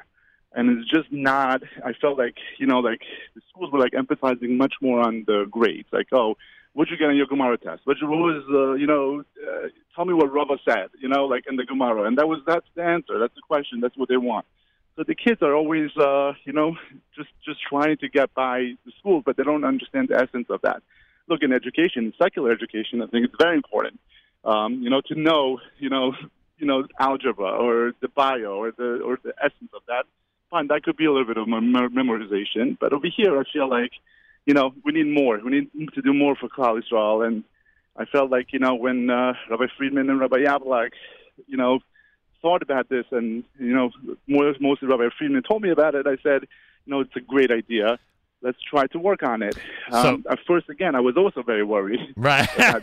during, during, during COVID, during all this stuff. But Baruch Hashem, I think, you know, we pulled it together. So, Rabbi Friedman, we're used to, I mean, again, you know, a lot of great educational institutions out there. Uh, we're used to a certain way, uh, a certain approach, and it sounds like when it comes to secular studies, um, uh, uh, uh you're, you're fully aboard uh, with that approach. But when it comes to Limude Kodesh, how would we put it? A little less academic and a little bit more of an experience. Is that how you would put it, Rabbi Friedman? No, Nachum. Um, to be honest, you know, it's funny. When I went to Eretz to learn, and I spent um, almost four years out there after high school, and I came back, I was kind of surprised actually that what they were doing out there was not being implemented over here. Hmm. I figured it was just a matter of time until everyone caught on and realized how effective and positive the experience was out there. And, you know, I just, again, I just figured it was a matter of time. And, you know, I've now been working, um, you know, in the local schools here for the last 15 years. And, you know, I saw that I was able in my own room to run things the way that I wanted and believe that it would impacted me and all of my friends. But yet the the overall way of doing things was still done the way that I guess on the general studies um, area things are done. And to me, one thing has nothing to do with the other. Just like gym, right, doesn't need to be run in such a way. Um, I don't think that Kodesh should be run um, in the way that a general studies program is run. And for that reason, it's always been my aspiration and intention to run such a uh, program. I just, you know, I, I wasn't sure how or when or where. Um, and time was now, no question, for a lot of reasons. But Right. to me, we're not reinventing the wheel. We're really just taking what all of the amazing, incredible yeshivas in Eretz Yisrael are doing and just implementing it over here on this side of the ocean. Rabbi Scott Friedman, uh, new uh, head of school at the Or Yisrael of Tenafly. So, so if and, and I read a little bit, obviously, about your mission and about you know what what you have to say about all this uh, in advance of this conversation. So, if if uh, not giving tests, uh, if uh, being you know uh, um, casual in terms of you know homework and assignments and things like that, a- and giving an air, and, and I think you'd agree with this based on what I read about your approach, giving an an, an air of an atmosphere of of optional, you know, not, not really letting the kids. Um, not really running a system where it's optional to be in the classroom, but making the kids feel as if you know they're they're in control more of their uh, destiny when it comes to Limudei Kodesh. Uh, if that works, what I just described in your classroom, and I would have to imagine it has uh, over all these years that you're in Chinuch, is it something that's possible to work school wide? Uh, no question. It's uh, been proven by, like I said, all the yeshivas in Eretz Yisrael. The one thing people can ask is, okay, maybe they're more mature, Right, they're more age. ready. Right, the age is is it the issue, right. possible? Exactly, and that's what people are concerned or you know thinking or questioning about. And it's you know they're certainly entitled to that question, but I certainly have seen Baruch Hashem tremendous um, you know success for the t- the boys. Um, you know, see how much they enjoy it and how much they've grown and benefited from it um, over all these years on a high school level. So I have no question. It's not a question of if it works. It's simply a question of when it works. By the, by the way, been working. I, I want to add one other thing to it, and then I want to get Rabbi Yablok's comment as well. Obviously, he's also really, really familiar with the system in Israel and, and education on this side. Um, there are some who might argue, uh, putting aside the age issue, that the isolation issue, being 6,000 miles away from home, being in an environment where you're completely enveloped by those who love optional Torah study, that those are two big factors. First, you, Rabbi Friedman, what would you say to that?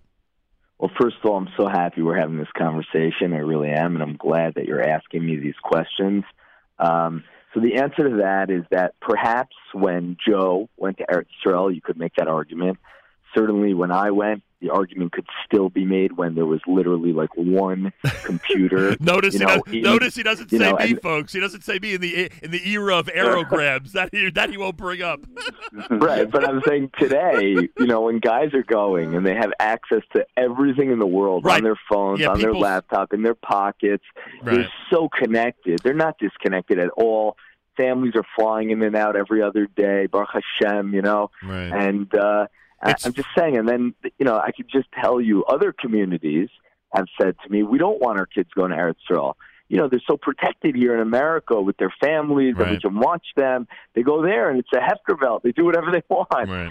So you You know, know, you could see it both ways. Uh, I don't believe so. I really believe the secret sauce, and it's no different at a you know at a place like Aish HaTorah, or even as I pointed out, so many adults who didn't like learning when they were younger, even davening, all of a sudden they start to when it's their own decision because Right. there's something much more meaningful and connected when you make that decision, and that's what we want. We want the boys to buy in at some point. And by the way, and by the way, to make your point, in my own experience, many point to the difference that my oldest had in Israel as compared to his subsequent siblings. That the difference was the iPhone in his era didn't exist. So we're talking. Forget about me and and Joe and others from past generations. Just in that small time frame of those six, Oh seven, yeah, in those six, seven is years, different place. it is a and, and for that reason, maybe, maybe it needed to wait until now to do Right. it here. But at this point, I don't believe we have any choice. If I can make one more quick comment, you know, you mentioned that during COVID and Corona, like we have to be out of our minds to be doing something like this, and you're probably right. Um, but what I will tell you is, you know, unfortunately, very, very sad.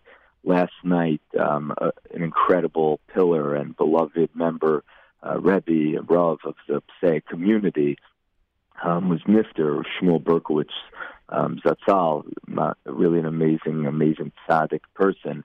And I could just tell you that when Corona hit, and I saw what was going on in the world, and I saw so many people who never, you know, had lost their lives, family members lost their lives. I, I'm not just saying this; I meant it. I really felt like, if not now, when? You know, like life is so fragile. Yeah, if there's we're one thing- if we're going to do something of significance, we could wait our whole lives to do it. I've already waited 15 years. Yeah. But uh, you know, you have to just make it happen, and you know, whatever you have to do, whatever it takes. That's that's really our attitude. I hear that. Rabbi Scott Friedman with us. Rabbi Usher Yablok is the principal, the brand new principal of Or Yisrael of Tenafly. Rabbi Yablok, I mentioned I wanted your perspective on this uh, whole issue of um, of trying to, to to bring a, a system that people have now finally gotten used to when it comes to educating uh, our youth, especially in the area of Torah study in Israel, here to the U.S. What do you think?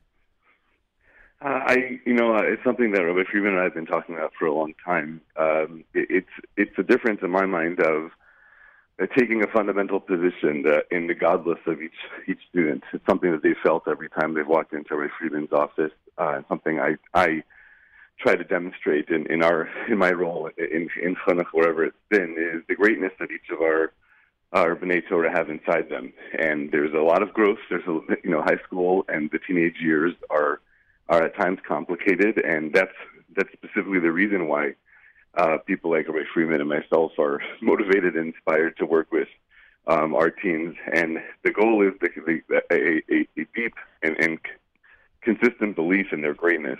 And for that reason, yeah, we're, we're we're eager to support them and provide them the space to learn about themselves. But we really want the stress, if at all, and and the effort that our teams are putting during these years to be focused on their personal growth. And I think that's another thing these yeshivas really do is they say, we're not here, we're not here to, to you know, to, to define this for you. We're here to model it, and we're here to ask you and encourage you and inspire you to become the person that we all know you can be and give you the space to be that person. And we want to do the same thing. And that's going to be the conversation on Judaic and general studies side. It's really about you. We, we want to facilitate and grow um, B'nai Torah, but allow them to focus their energy on what do I need to do to become that person, not not what who, whose standards and whose labels and whose definitions do I need to meet to be labeled as a successful student. The uh, brand new Yeshiva High School for Boys is uh, Or Yisrael of Tenafly, New Jersey. If you go to the website, ohryot.org, Or is O-H-R, so it's O-H-R-Y-O-T.org, and we will speak about the parlor meeting in a minute. But you'll see there that Rabbi Friedman and Rabbi Yablok have already announced uh, certain members of the faculty, including Rabbi David Koppelman, including Rabbi Shmuel Aaron Honig, uh, including uh, distinguished members of the general studies faculty in areas of math and English as well. And you've done something interesting here, Rabbi Yablok, and I got a sense of this yesterday uh, during my conversation with Joe. Um, you want a, a you want a certain element of uh, Rabbeim, influencers, if you will, having something to do with the yeshiva, even if they're not full time faculty. And this might actually start a real trend, frankly, uh, in schools of, of, getting people who are dedicated in general to other causes, other organizations, other educational institutions to spend time with you. And therefore, you call it on the web, on the site, you call it a rotation of inspiring Rebbeim. Some might call it special guests. you know, there, there may be other terms, but people like Ray Mordechai Shane, your host in Tenafly, Rabbi Shmuel Berkowitz, Rav Yitzchak Cohen, Ray Mordechai Finkelman, Rav Label Lam, Rav Avram Shur, Rav Zachariah Wallerstein, Rav Menachem Zupnik, Eitan Katz, the great uh, singer and uh, inspirer, if you will. All these people are going to have a role of being in regular contact with the students of Or Yisrael. And um, I, I, would say, based on the list you've put together, Rabbi Yablok, this approach uh, seems to have worked well so far. Um, yeah, you know, these are all personalities that have that believe in what we're doing and are giving of their time because they also believe, like Rabbi Friedman mentioned, it's an it's an ace lasos and it's a, it's a cause that that really they're eager to see come to bear in the yeshiva world. Um, and I, I personally remember, and I, I can tell you from being involved in yeshivas um, around the country, when that personality comes, they can accomplish things that the most remarkable Rebbe, uh, who has a different role in a routine and in a structure, who can say a fantastic shiur or drasha, when that personality comes with with everything they bring with it, and shares an inspiring message, and not only connects you to the greatness that exists within the Jewish community and exposes you to to such uh, accomplished personalities, but when that person comes in who's not a regular, uh, by us they'll be a regular, but in a different different setting. Um, we've seen in the yeshivas in Israel have mini series. They expose the guys to specific sessions from great leaders. Uh, I always remembered that was something that I looked forward to each week, and it gave me a different chiyus than my daily shiur.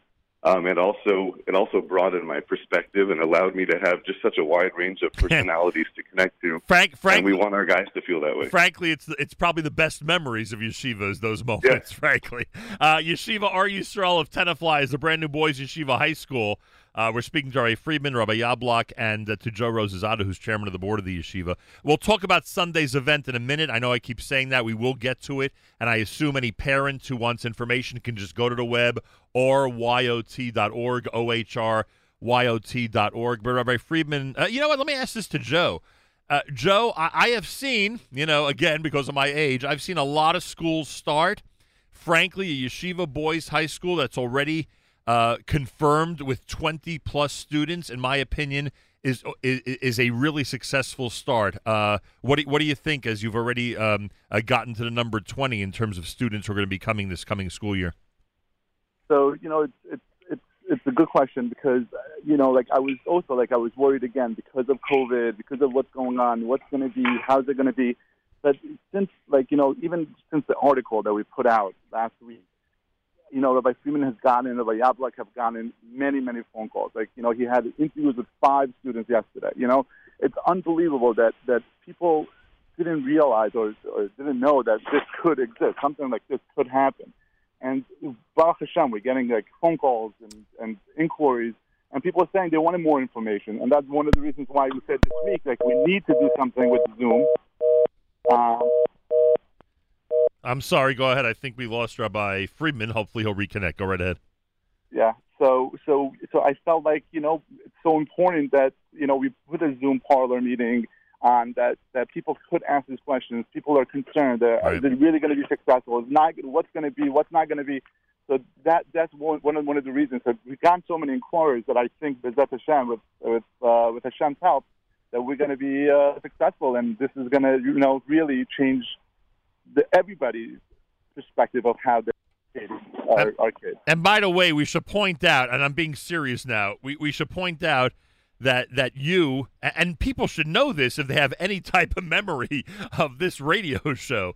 You have been you have been a great supporter, and I'm not just talking about financially. I'm talking about being out there in the community as well. You've been a great supporter of of all the schools we've mentioned in this conversation, and in addition to that, uh, the yeshiva uh, in in Bergen County, where we actually did the show when you dedicated the Beit Midrash. So pe- pe- people shouldn't think that this is an effort to you know to prove a point to anybody. This is this is an effort. To, this is an effort by you to just add to the incredible array of choices that people have out there. Absolutely, Chas Shalom. Like you know, every place is unique, and I want every yeshiva to be successful as you know as much as possible.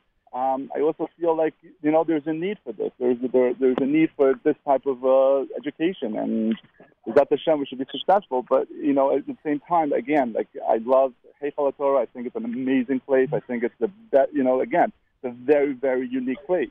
And but but at the same time, you have to have these type of kids that that also want the sports, the, the you know the yeshiva league that that you know kids right. want to play basketball in and. Right and you can have both worlds in the, in the in my in my head. I feel like oh, why can't we have both worlds in the same the same time? And you know, same thing as in Israel, we should we should have something here in America. All right, everybody, it's very simple. If you're a parent or a student, if you're an eighth grade or whatever the case may be, uh, who wants more information, you're going to get a chance to um, to see Rabbi Friedman and Rabbi Yablok and hear from them up close and personal. Maybe not as up close and personal as the old style parlor meeting, but there will be a virtual parlor meeting this coming Sunday. It's our area's newest yeshiva high school, Or Yisrael of Tenafly, and they have announced, as you know, that Rabbi Eitan Katz is now part of their faculty. We explained that uh, with the list of incredible people that are now going to be affiliated with the yeshiva. The virtual parlor meeting is this Sunday starting at 8.45 p.m. Again, the virtual parlor meeting is this Sunday Starting at 8:45 p.m., there'll be an introduction of Yisrael to the community, an overview of their philosophy and their schedule, the actual daily schedule. You'll have the Q&A with Rabbi Friedman and Rabbi Yablok, Rabbi Friedman, the head of school, Rabbi Yablok, the principal. You'll meet Yisrael parents and board members who will be in as well. And of course, uh, you could do this all via Zoom. Uh, check out you'll you'll see the uh, the flyer on social media and the local papers. Uh, it would be hard for me right now to to go through the Zoom information, but if you email uh, Rabbi Friedman, he'll be more than happy to send you the Zoom information, and you can be part of this coming Sunday's virtual parlor meeting beginning at 8:45 Sunday night uh, for Or Yisrael of Tenafly. Rabbi Friedman's address is uh, S Friedman at ohryot.org. Again, S Friedman at ohryot.org. And again, uh, very simply, all the info is available on the website ohryot.org. You can check it out and see what's going on. By the way, Rabbi Friedman, we should mention Joe mentioned sports. Uh, you didn't pursue this without knowing that you'd have a a, a, uh, a first class facility uh, for the students. This is not, you know, you're not setting up tents and trailers in order to kick this school off the ground. You're in a real facility in Tenafly. Yeah, listen, I mean, I was not going to start, we were not, excuse me, going to start Or Yisrael um, without that kind of facility. Um, you know, we knew that in order to do something um, of meaning, it had to be great on every level.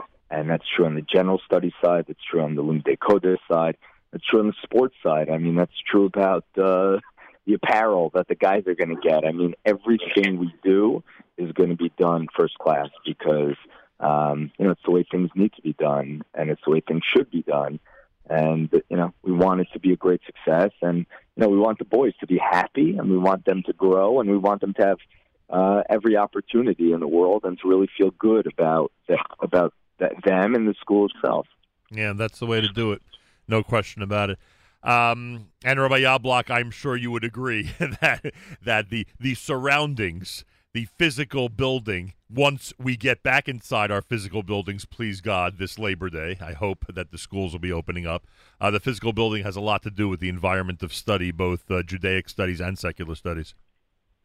Yeah, 100%. Uh, the truth is, the environment uh, throughout the yeshiva that Rick Friedman um, has been discussing uh, uh, of, of warmth and happiness and a sense of belonging for the Talmidim was always the goal. And you know what it takes for a high school student to feel like it belongs. Right. Um, it's a fantastic uh, gym and, and a fantastic beis medrash and a sense of a yeshiva that's uh, that that's dedicated to their their sense of uh, belonging. It's a it's a place where we know that the guys are going to want to be and are going to want to stay. We're going to have a tough time sending them home every night, um, and we're going to have a tough time leaving ourselves. You know, there's a selfishly the two of us uh, love everything about this yeshiva and are going to be there with them every minute. That's really cool. I like how you say that. Joe, have other lay leaders stepped forward? Have you have you been approached by other people in the community who are not, you know, Rebbeim or students who who want to be involved and are excited about this project? Yeah, absolutely. I mean, some of them, you know, are not, they're not there are some parents that have kids in other schools, believe it or not, and are coming and saying, "We want to get involved. We want to see how you succeed, and if you do succeed, we want to come get on board nice. with it." Which is which is amazing. Like you know, like just the sound of it. So yes, we definitely have parents, and you know, people have come to me all the time and said, you know, please let us know what we can do to help, and you know, you know, they they see it. They see that that it, there's a need in the community for this. Uh, well, it's a great partnership. Rabbi Friedman, I'm thrilled for you. You have an amazing opportunity here, and I'm so glad the community is responding already. Rabbi Yablok, as I said to you off the air, I'm so happy for you and your family uh, that you have uh, yet another opportunity to show everybody that uh, your leadership in the world of chinuch is phenomenal. That's always been my uh, point of view, and I'm very happy that more and more people are going to learn that now.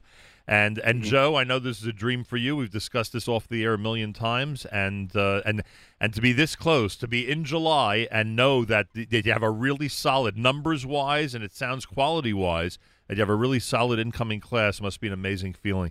And everybody, yeah. everybody out there, get all this information. You could go to the website, uh, or you saw of Tenafly is ohryot.org. And this coming Sunday night is the virtual parlor meeting where Rabbi Friedman and Rabbi Yablok will preside uh, over um, a discussion and a presentation about all these things, the philosophy of the yeshiva, Q and A's. You can ask whatever you want. You, there will be parents and board members that you'll be able to meet virtually as well, and they'll talk you talk to you about that uh, about the new faculty, both in Judaic studies and secular studies, uh, that is helping to solidify the opening of the yeshiva. For Rabbi Friedman, uh, for information, you can contact Rabbi Friedman at sfriedman at ohryot.org, sfriedman at ohryot.org. And again, it's a brand new yeshiva high school for boys in Tenafly, New Jersey. I wish you all the best of luck, uh, both with Sunday, with the virtual parlor meeting, and with the upcoming school year. And you know, we're going to be following you very, very closely. Thank you Thank so you much, so much, Nachum. Thank you for your time. An absolute pleasure. Thursday morning at America's one and only Jewish Moments in the Morning radio program, heard on listener sponsored digital radio around the world on the web at NachumSegal.com, on the Nachum Segal Network, and of course on the beloved NSN app. It's Thursday. Rabbi Berel Wein's lectures are the centerpiece of our nine days format. He is in the middle of the lecture entitled Orthodoxy from the series entitled The United States and Its Jews. Rabbi Berel Wein at JM in the AM. because they were so spread out. It was almost impossible that uh, large numbers of Jews could walk to the synagogue. And therefore, because of this uh, social problem, uh, the uh, major break between the conservative movement in the United States and the Orthodox took place. Until uh, probably 1948, 49, the conservative movement was basically Orthodox light. Uh, they had deviations in the fact that men and women were not separated in the synagogue, but the synagogue service was Orthodox. And most of the rabbis were observant Orthodox. The Jewish Theological Seminary, which trained the conservative rabbis, had an Orthodox faculty, and it itself was strictly Orthodox. The seminary always had separate seating. And the line was very blurred. But the break occurred in 1948 because of the fact that the conservatives were the vanguard that built synagogues in suburbia. So they were faced with the problem immediately of how are we going to have people come on the Sabbath? They're not going to walk three, four miles. And therefore, the Rabbinic Commission of the seminary uh, commissioned a uh, halachic review. And they wrote a very scholarly r- rabbinic responsa using halachic terms, claiming that on the basis of the halacha they were able to do so. And they said it's all right to drive a car to the synagogue on Sabbath if you're going for the services. And that was a major break because uh, people uh, people were not uh, taken in by this. If you could drive the car to the synagogue, you could drive it to the golf course too. And therefore, uh, the Sabbath was broken. It was broken badly. So you had this major split in the American Jewish community along observant lines, really along the lines of the Sabbath. And when I grew up as a child, uh, I had a lot of friends that weren't Sabbath observers, but they were Jewish. But the Sabbath was the Sabbath. There was only one definition of it. Later on, however, the definition became whether you were a Sabbath observer or not. I think the air conditioning is off, right? Yeah. So either open the windows or ask them to turn on the air conditioner. Should open the windows.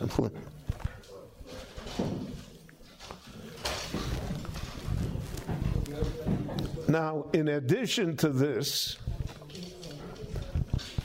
starting in 1946 and continuing uh, till about 1960, there was a wave of Eastern European Jews that came to the United States, the survivors.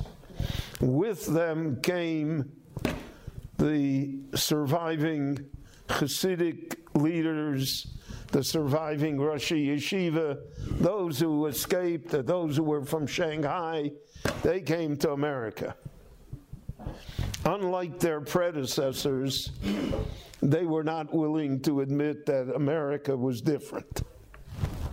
They were not willing to say, we're going to compromise because it's America. And they took a very hard line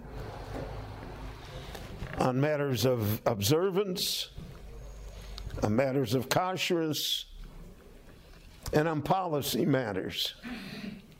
So, for instance, there was an organization in the United States called the Synagogue Council of America. The Synagogue Council of America, uh, which really never accomplished anything, which is not unlike other organizations, uh, was composed of Reform, Conservative, and Orthodox synagogues and of Reform, Conservative, and Orthodox rabbinic organizations.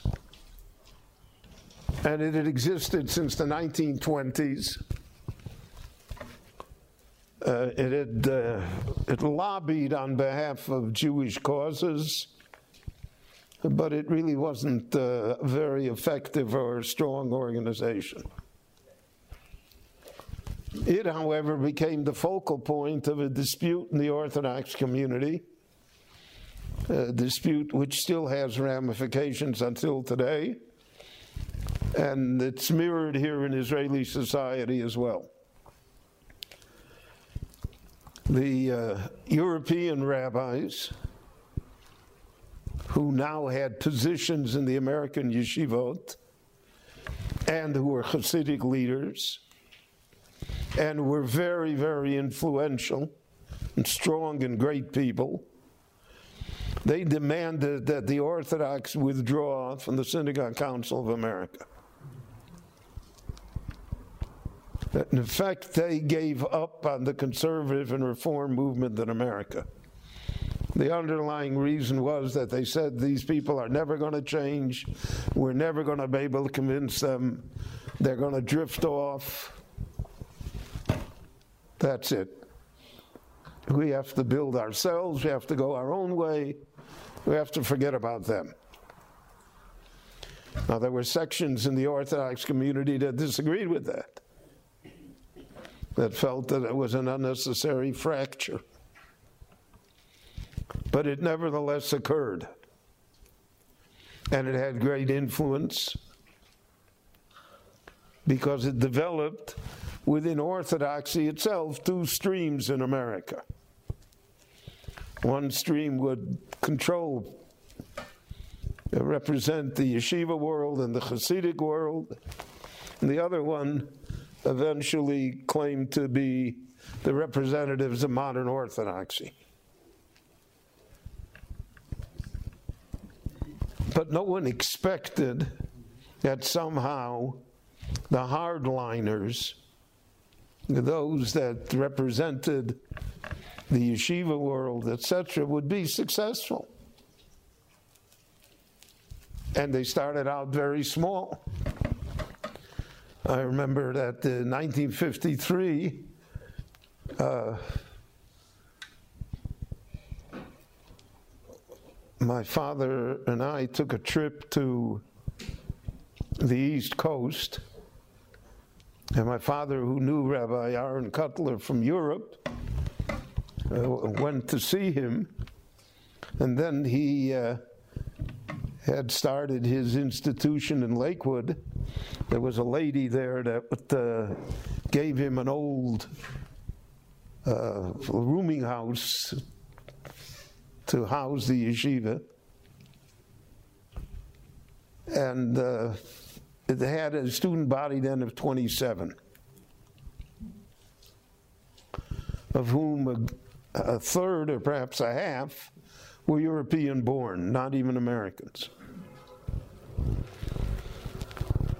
And my father asked uh, Rabbi Kotler, how many uh, students does he expect that his yeshiva will grow into? And the answer was um, 50, maybe 100. At the last count, I think there were uh, 9,341.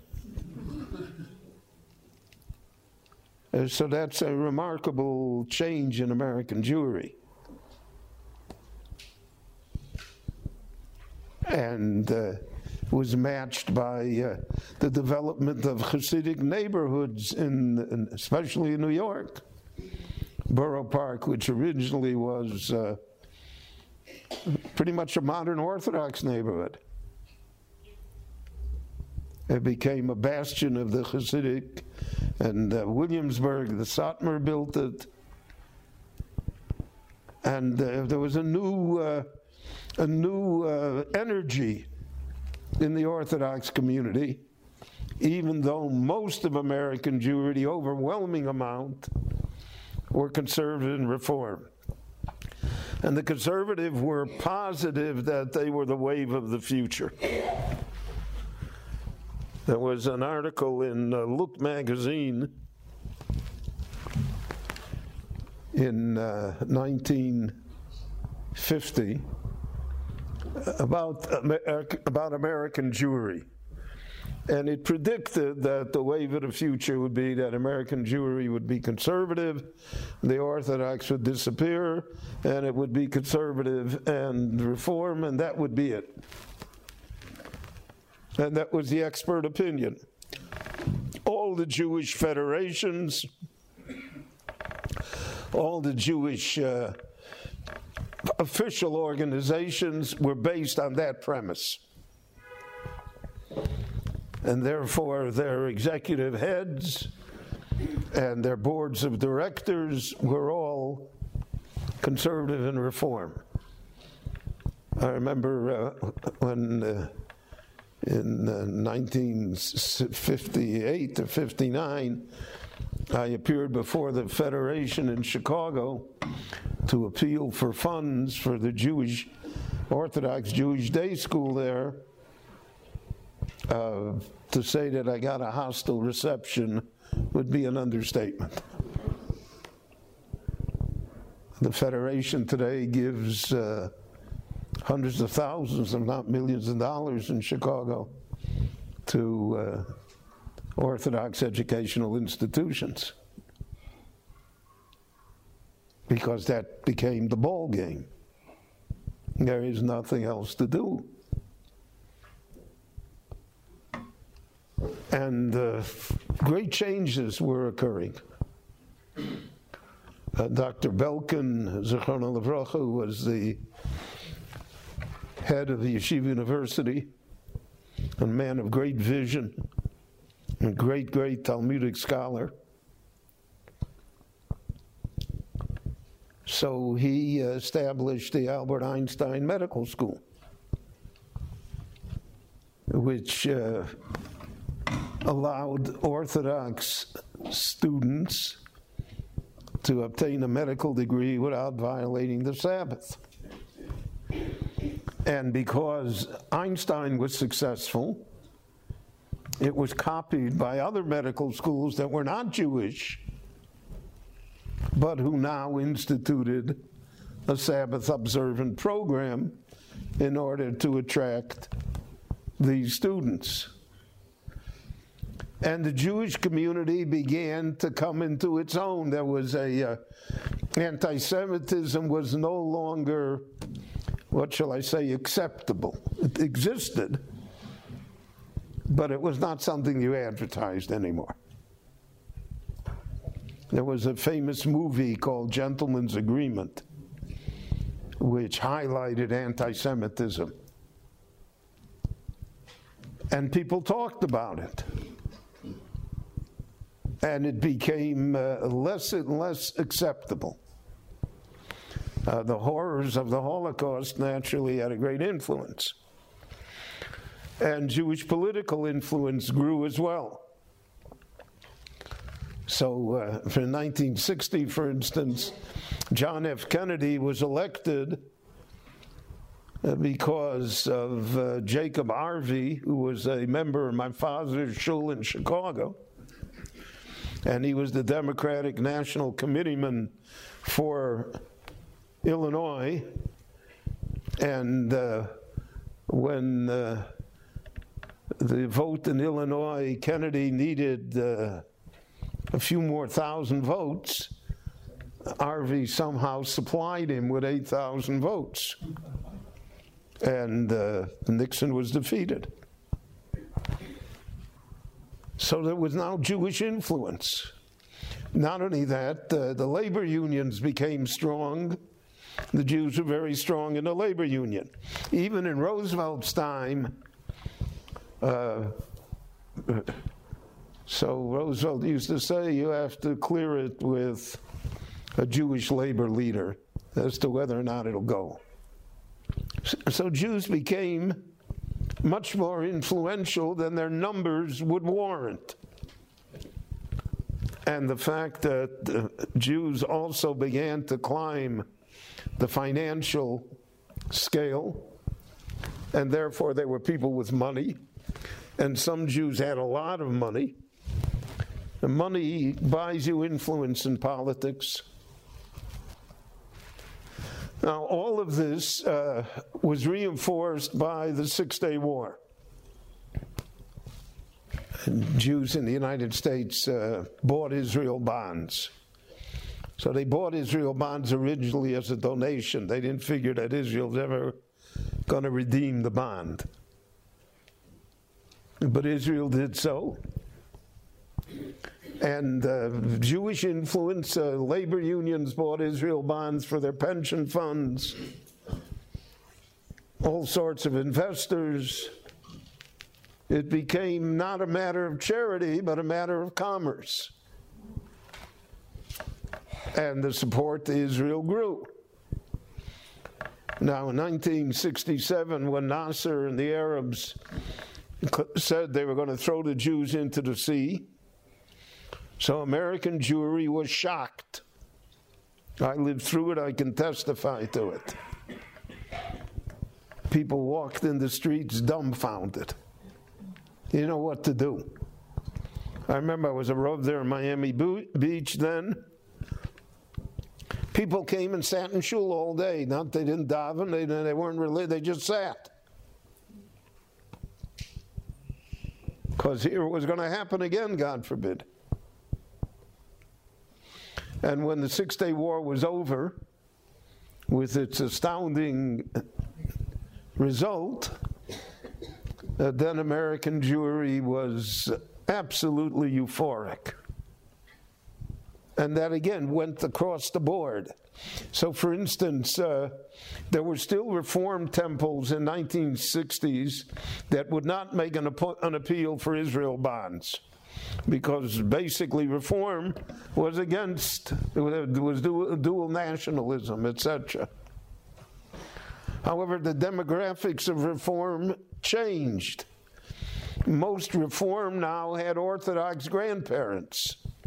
They didn't have reform grandparents because there are very few reform grandparents that have reform grandchildren. And therefore, it all changed and became pro Israel, and it became more Jewish. The first time Jews began to wear a kippah on the street in the, in the United States. or on an airplane. And I, I remember when I, in the early 1970s when I headed the, the OU kashrus, companies came to us and they wanted to have kosher certification. I never under, they, but they felt that somehow, you know, this was a magic thing. There was a man uh, by the name of Ralph Wilson. He owned the Buffalo Bills in the National Football League, and he built uh, uh, the stadium there. He made the uh, parve milk. Rich, Rich, uh, Rich's whip, whatever. Yeah, that was him. He made a, a forge. So he had the biggest OU imaginable on the package. And I once asked him, you know, he said, What are you talking about? He said, That's why I'm successful. That's why Rich's whip is successful. Look at that big OU. And you had big companies like Procter and Gamble and Colgate and General Foods uh, that all subscribe to have kosher now. When I grew up, there was no kosher margarine there was no kosher shortening. By word of mouth, people told us that spry you could use because it was vegetable. My mother didn't believe it. And so she, she we had uh, chicken fat shortening. It was cholesterol heaven. It couldn't be more delicious. And then uh, Procter and Gamble made Crisco and put an OU on it and made it kosher. And their sales zoomed. Not because Jews bought Crisco, but somehow other people bought Crisco too. But you had this uh, great upsurge in being Jewish. And then you had uh, uh, a, uh, the products of the day school movement began to appear. And at least in the Orthodox community, uh, almost all the parents withdrew their children from the public school system, which already was deteriorating then, and sent them to Jewish day schools. And there were Jewish day schools all over the United States, even in smaller communities. And uh, because of that, uh, Jewish children got a Jewish education. And when you get a Jewish education, your chances of remaining Jewish and observant extremely uh, develop uh, to an extremely high level. And then you had a birth rate. While the uh, non Orthodox birth rate began to decline, and it's declined for 50, 60 years consecutively.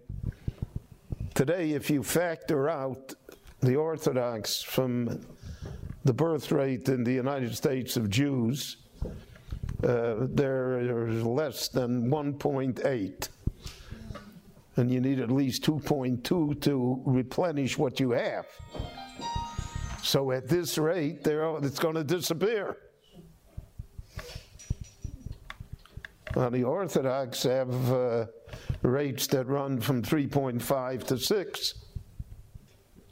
So it's not hard to see if demographics hold, and that's always a question, but it's not hard to see what's going to be and how it's going to be.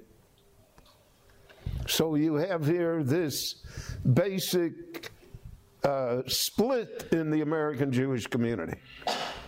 I uh, characterize it as the rich getting richer and the poor getting poorer. Orthodoxy became more self assertive, stronger, and stronger politically as well. It was ironic that uh, the first Jew who was nominated to be uh, vice president of the United States was not a reform or a conservative Jew. He was a Sabbath observant Jew. His wife's name was Hadassah. I think his daughter has made Aliyah here. I mean, to just think of that. You know, when Barry Goldwater ran for president against uh, Lyndon Johnson, so he, uh, Goldwater's father, their name was Goldwasser, and uh, Goldwater's grandfather had founded this department store in Phoenix that uh, was uh, very famous and successful. But uh, he uh, he had converted already uh, later in life to become a Christian, and Barry Goldwater was a practicing Episcopalian. But Goldwater remarked that if he was elected, he said it would be ironic in the extreme that the first Jew that was elected as president of the United States was a practicing Episcopalian. because that was that generation. That generation was the best that we could do is Disraeli. Disraeli, he was Jewish, uh, but he's an Anglican. If he would remain Jewish, he would never be uh, the leader of the Tory party, he'd never be prime minister, he would never be Queen Victoria's favorite prime minister. It, was impossible. So the best we could do is also Disraeli. But that changed. And one of the things that changed it also uh, was the Lubavitcher Rebbe, who was one of the uh, seminal figures in the 20th century of Jewish life. And he uh, developed an entire cadre of people that spread out all over the United States, eventually all over the world, and who, un, uh, who were uncompromisingly orthodox. And that was a shot, and who demanded, they demanded that uh, the city uh, erect a menorah on Hanukkah on city grounds. The case went to the Supreme Court, and Supreme Court said, okay. In my time, uh, people were afraid to put a, nobody put a Hanukkah lamp outside. And if you put it in the window, you didn't make it that conspicuous either. And here, uh, you've got these gigantic menorahs on city in Indianapolis and South Bend and uh, Kansas City and uh, Pittsburgh on city grounds. And the uh, Hasidic world and, this, and Chabad as well refused to compromise on clothing. They didn't look American. They looked Amish. we, uh, when I was the head of the OU, we had a uh, poultry plant. Uh, Empire had one of its plants in a place called Mifflintown, Pennsylvania. I think they're still there. That's the middle of the Amish country. So you couldn't tell the Shochtim from the Amish unless you looked closely because the Shochtim had a mustache. But otherwise, you couldn't tell the difference.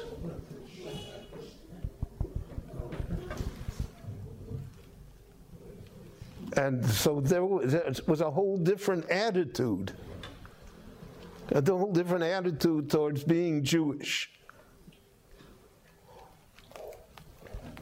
And uh, this attitude uh, reflected itself in many, many ways. But the dividing line in American Jewry became much more pronounced. Because much of the Orthodox world simply gave up on the others and wanted to have nothing to do with them. Would not uh, would not have uh, any uh, anything joint, uh, no programs, nothing. There, that's it. And this had uh, all sorts of consequences because uh, no matter how correct it may have been in their eyes, it certainly alienated a vast majority of American Jewry who came to have a distorted view of Orthodoxy and of Orthodox Jews. And we have that here in Israel too, but here it's uh, more political than uh, than real. But it is here too, right? You want to get elected to Knesset, you announce, I'm going to destroy the Haredim. That's, a, so to speak, a political uh, slogan that's going to carry you to victory. And so there are great risks in that, great risks. And one, uh, to a certain extent, flies in the face again of, democ- of the demographic situation when making such statements.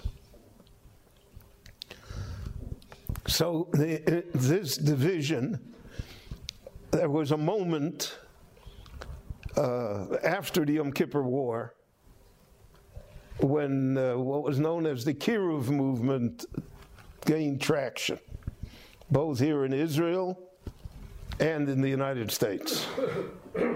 And uh, grandchildren, great grandchildren of Orthodox Jews who were raised conservative, mainly conservative, some reform, but mainly conservative, uh, became interested in their roots, and thousands of them returned to Jewish observance. But the Kiruv movement was seen as a threat by the conservative and reform. Because, so to speak, so to speak, you were stealing their young and the best that they had. And therefore, they began to oppose it. And the Kiruv movement still exists in the United States, but it uh, has very tough sledding. Last point regarding these uh, generations is the college campus. If you're Jewish, you have to go to college. It's like being bar mitzvah or bat mitzvah. And if you don't go to college, you're not really Jewish. And not only that, you have to get the uh, post uh, bachelor degree degree. You got to be a master's or a PhD. And that became a fixation in the Jewish world. And uh, the colleges in the United States, uh, from the 1940s onward, uh, became very, very leftist. They became very atheistic. They became rapidly immoral. And they raised a great challenge, therefore, to the Jewish young people who attended. And the college experience, more than anything else, is what has shaped uh, the intermarriage rate in the United States, the assimilationist uh, tendencies, the anti Israel tendencies. That's all part of this fixation on colleges and universities, which became part of the American Jewish life. So uh, that's the background to where we are today.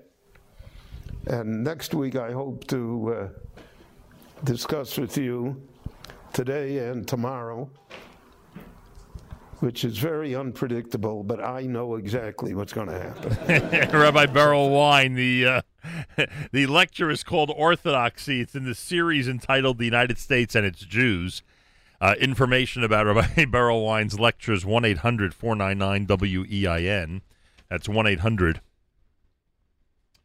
499 WEIN or RabbiWein.com. Again, it's Rabbi Wein, RabbiWEIN.com. Um, and I thank him again. He is the uh, centerpiece of our nine days programming, as usual, here at JM and the AM. We'll talk baseball with Steve Adelsberg in a minute or two. Uh, months ago, when he was with us, I said that we'd uh, have another conversation uh, around the time of opening day. Tonight is opening day in Major League Baseball, believe it or not. And, and I think it's the first time that it's fallen out during the nine days, frankly. Um, so we'll do that for a few minutes coming up. Those who uh, who like who like baseball and the Jews talk, uh, which we so much enjoy here. Um, don't forget, all of Rabbi Wein's titles at ArtScroll uh, are now 15% off uh, in commemoration of him being the centerpiece of our programming this week. Uh, 15% off and free shipping on any Rabbi Wine title at artscroll.com. 15% off free shipping if you use promo code RADIO. Make sure to use promo code RADIO when you. Um, when you go to artscroll.com. Also, 10% off site wide on all books plus free shipping with no minimum if you use promo code radio this week. So check it out. Also, the brand new Danielle Renov book. Um, you could pre order it by going to artscroll.com. Uh, August the 4th. Circle the calendar. I didn't realize how big a deal this is until everyone keeps telling me. August the 4th, Danielle Renov will be our guest on JM and the AM as we talk about the brand new cookbook, Peas, Love, and Carrots. Uh, so that should be interesting. That's August the 4th. Circle your calendar. What is that, a week from Tuesday? A week from Tuesday here at JM the AM. This portion of NSN programming brought to you by our friends at A&H. Abeles and Heymann Kosher Hot Dog Sausage and Deli is the world's best. Serving the kosher world since 1954. Their hot dogs available at all Trader Joe's nationwide. Make sure to check out A&H today. And um, make sure to enjoy them. Nachamu weekend, there'll be a lot of A&H being grilled up. Nachamu weekend, that, that I can guarantee you. Uh, so make sure to check it out and uh, enjoy. Uh, don't forget that we're trying our best to help find jobs for people. If you are unemployed or if you know somebody who's unemployed, feel free to send us those resumes. Resume at NachumSegal.com. Again, that's resume at NachumSegal.com. Uh, anything that is in the arena of uh, of Jewish not-for-profit executive positions, we forward to our friends at the Joel Poll Group. That is their specialty, after all, uh, and um, we will continue to do that. Uh, anything in that area in that category goes to the Joel Poll Group. Uh, everything else, we try our hardest to um, think of original ideas to match people up, or not so original ideas to match people up with employment during these times. Tomorrow morning here at JM in the AM. Tomorrow morning here at JM the AM, Malcolm Hoenlein, of course, Executive Vice Chairman of the Conference of Presidents of Major American Jewish Organizations. He'll join us here at JM in the AM at 7.40 a.m. Eastern Time. Tomorrow is the 3rd of Av, the 26th anniversary of the Lubavitcher Rebbe's Shloshim observance. 26 years ago tonight, my father delivered a, a Shloshim observance eulogy of the Lubavitcher Rebbe. I do believe it is the best, comprehensive, relatively short, 25 minutes for a biography of the Rebbe. Trust me, is short with the incredible life that the Rebbe had. Uh, I, I feel it's the best comprehensive biography of the Lubavitcher Rebbe ever. It's one of the reasons we rebroadcast it every single year, and you have the opportunity to hear it tomorrow morning starting at 7.15. Rabbi Zev Segal my beloved late father on the Lubavitcher Rebbe tomorrow morning, 7.15 a.m. Eastern Time right here at JM in the AM. Malcolm Hoenlein, as I said, is going to be on at 7.40. Rabbi Yudin, of course, Harry Rothenberg, and uh, plenty of uh, talk about Parshas Devarim. Uh, Shabbos Chazon begins tomorrow night. We have um, special guests coming up next week before we get to Tisha B'Av.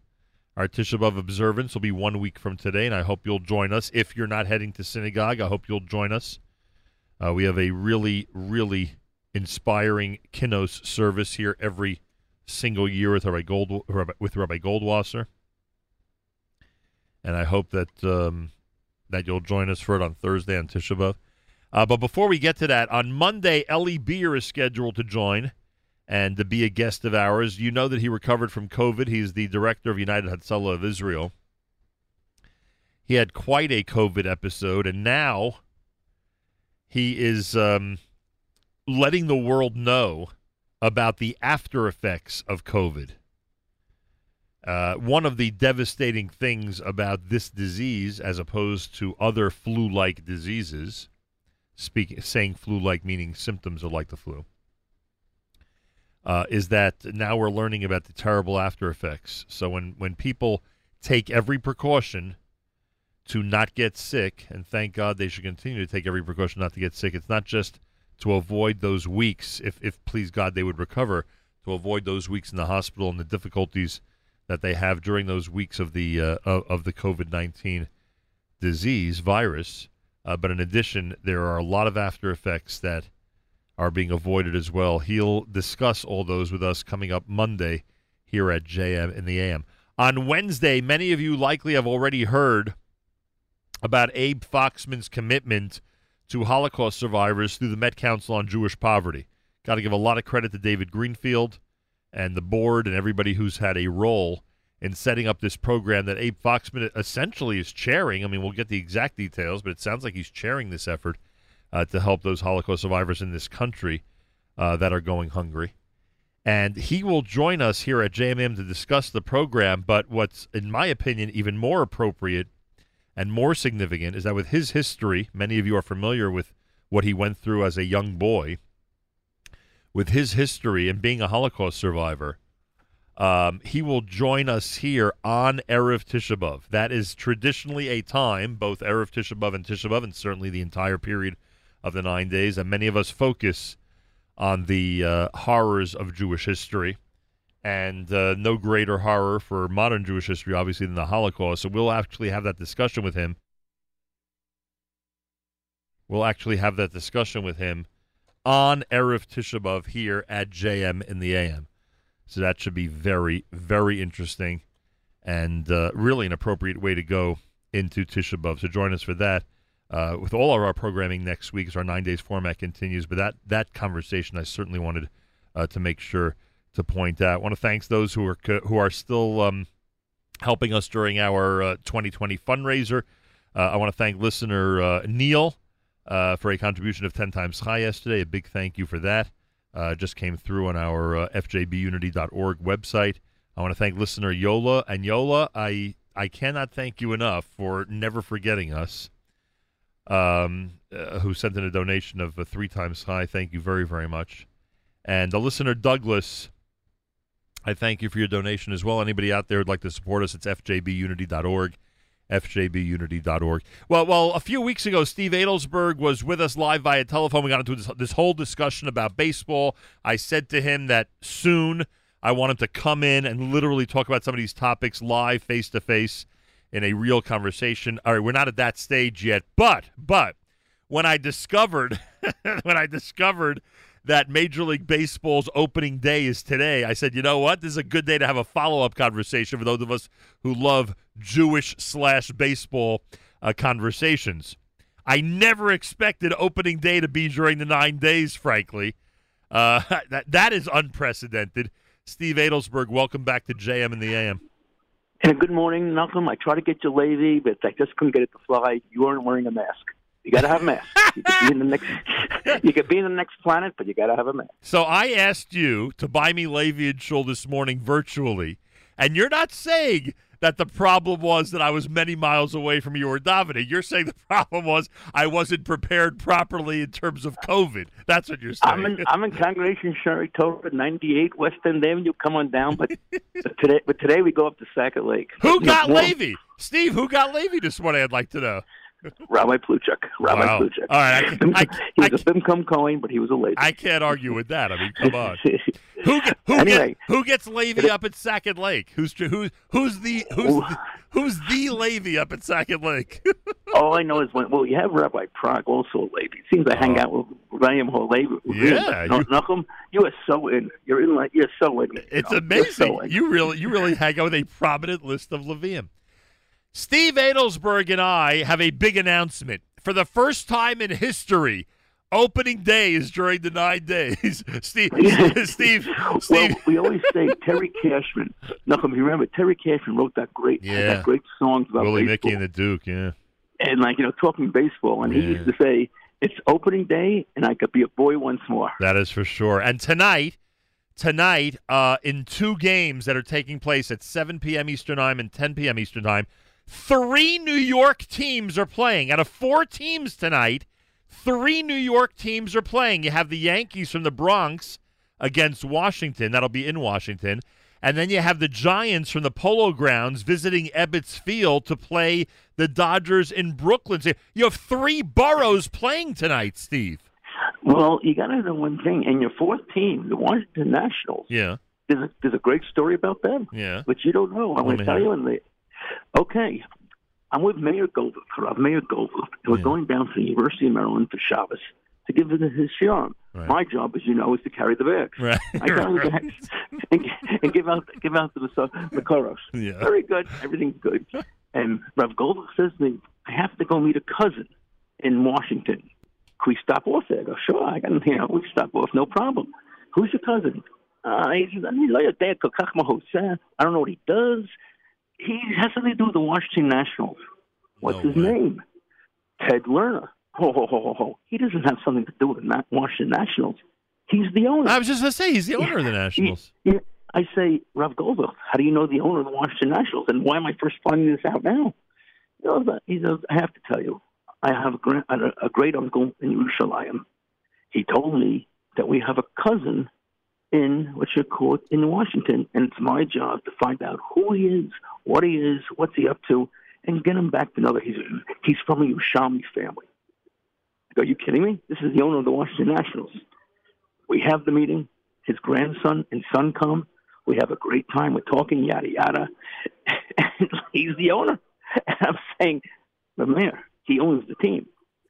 He says to Rev Meir, Would you want to go to the game? He goes, Lo b'shvili. Will I b'shvil habanim sheli? Will I b'shvil Steve? Live Bishville, yeah. Believe me, it's Bishville, Steve. They when when when Ken Lerner's son gets married, they bring in the Goldberg boys, Aviad and Aviad and uh, ETL, and him ETL's Masada Kedushin at the wedding How long ago was this? How long ago was this? two years ago, Unbelievable. and they have a kesher. He had him. He, he had, they had the boys had him come. Lerner's family come to Pesach in Yerushalayim. They had seder by them. Took them to the hotel, and uh, the rest is history. I wish you would have told me this before they won the World Series. I would have been rooting for them during that World hello, Series. hello. Hello. He goes, we're going. I said, are we going to the series? Mataro said, yeah, no problem. Meanwhile, the biggest thing is that so Aviad Goldberg goes with his sister Ellie Moore from California, and they go to a Washington National game. They sit in the owner's box. Now he's been an owner for quite a number of years. The first thing happens that never happened before: a baseball hits into the owner's box, and it goes right to Aviad Goldberg, and he catches the baseball. True story. You can't you can't make this up. Unbelievable. Unbelievable. And so we have Um, opening day today, which is Now, one second, but you but you sometimes do some crazy things and head to to obscure games. Were you at any of the National Series games? Were you at any of those? I didn't get I didn't get to the games. I mean, the, one of the best games I ever went to, of course, we all remember, was '96 Yankees. Right. When we were the first two games in Yankee Stadium.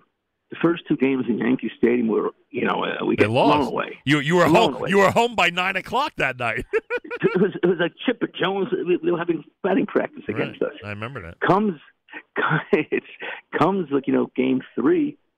Yeah, that was the game when when David Cone got us back into the series. But if you remember, the, the pivotal game, the pivotal game four, Yeah, Andy I Pettitte, believe right? it was, was of course Leonard hitting the home run, Right. and it was down in Atlanta, and that was our road trip. And that and that that brought the Yankees back who they were. Later, great- Leyritz uh, actually tied the game with that home run. Exactly, and it was just a great series when when Pettitte won. Pettitte pitched a great game, and of course it was Game Six Saturday night where Wade Boggs decides to jump on the policeman's horse. Yeah, and and he's and running am- around right field. And I am and I am that night emceeing an Emunah concert in New Jersey as Girardi is tripling, and you know, I, I we probably had, we probably had a transistor radio backstage, and nobody nobody has phones that could actually see a game. and uh, eventually, I find out how amazing the game was. Steve Adelsberg's with us tonight. Is opening day. Listen, what do you think without fans, Ebbets Field's going to be like tonight in Brooklyn? You think uh, you think neighbors in the East Flatbush area will still be able to hear the crack of the bat? Uh, you know, what do you think? Well, I gotta tell you, it's, it's not what it used to be that neighborhood. But then again, it came back. You got Empire Boulevard, you got the Jackie Robinson apartments there, you got character there. But Do you I think gotta peop- believe? Do you think people? would- Do you think people actually think that I don't realize that both of those teams moved out about sixty years ago? Do you think that that's what's happening here? Uh, and then at the Polo Grounds, which will be empty tonight because the Giants are visiting the Dodgers. Um, you know, Steve, uh, one of the things that they did with both of those stadiums was take them down relatively quickly after both teams left. You know, when you when you think about it, they didn't stay as landmarks for for a while. Although I'm wrong about the Polo Grounds, right? 'Cause didn't the Mets play at the Polo Grounds the first couple of years? I remember in '62 the miracle, the, the marvelous Mets with marvelous Marv Throneberry playing in the Polo Grounds. I remember in '62 my father got me a ball off Jim Hickman's bat, and I'm and I'm sitting there, and the ball's coming. It's a foul ball, and I said, "This is coming right at us," and I'm going, "Hold it." I'm eight years old. I can't catch. I can't catch. I duck under the seat. My father, Loberstrom, catches the ball. Jim Hickman ball. You probably say, you still have that ball?" I would say, "You're kidding me." I lost it down the sewer two weeks later. but we had on the team.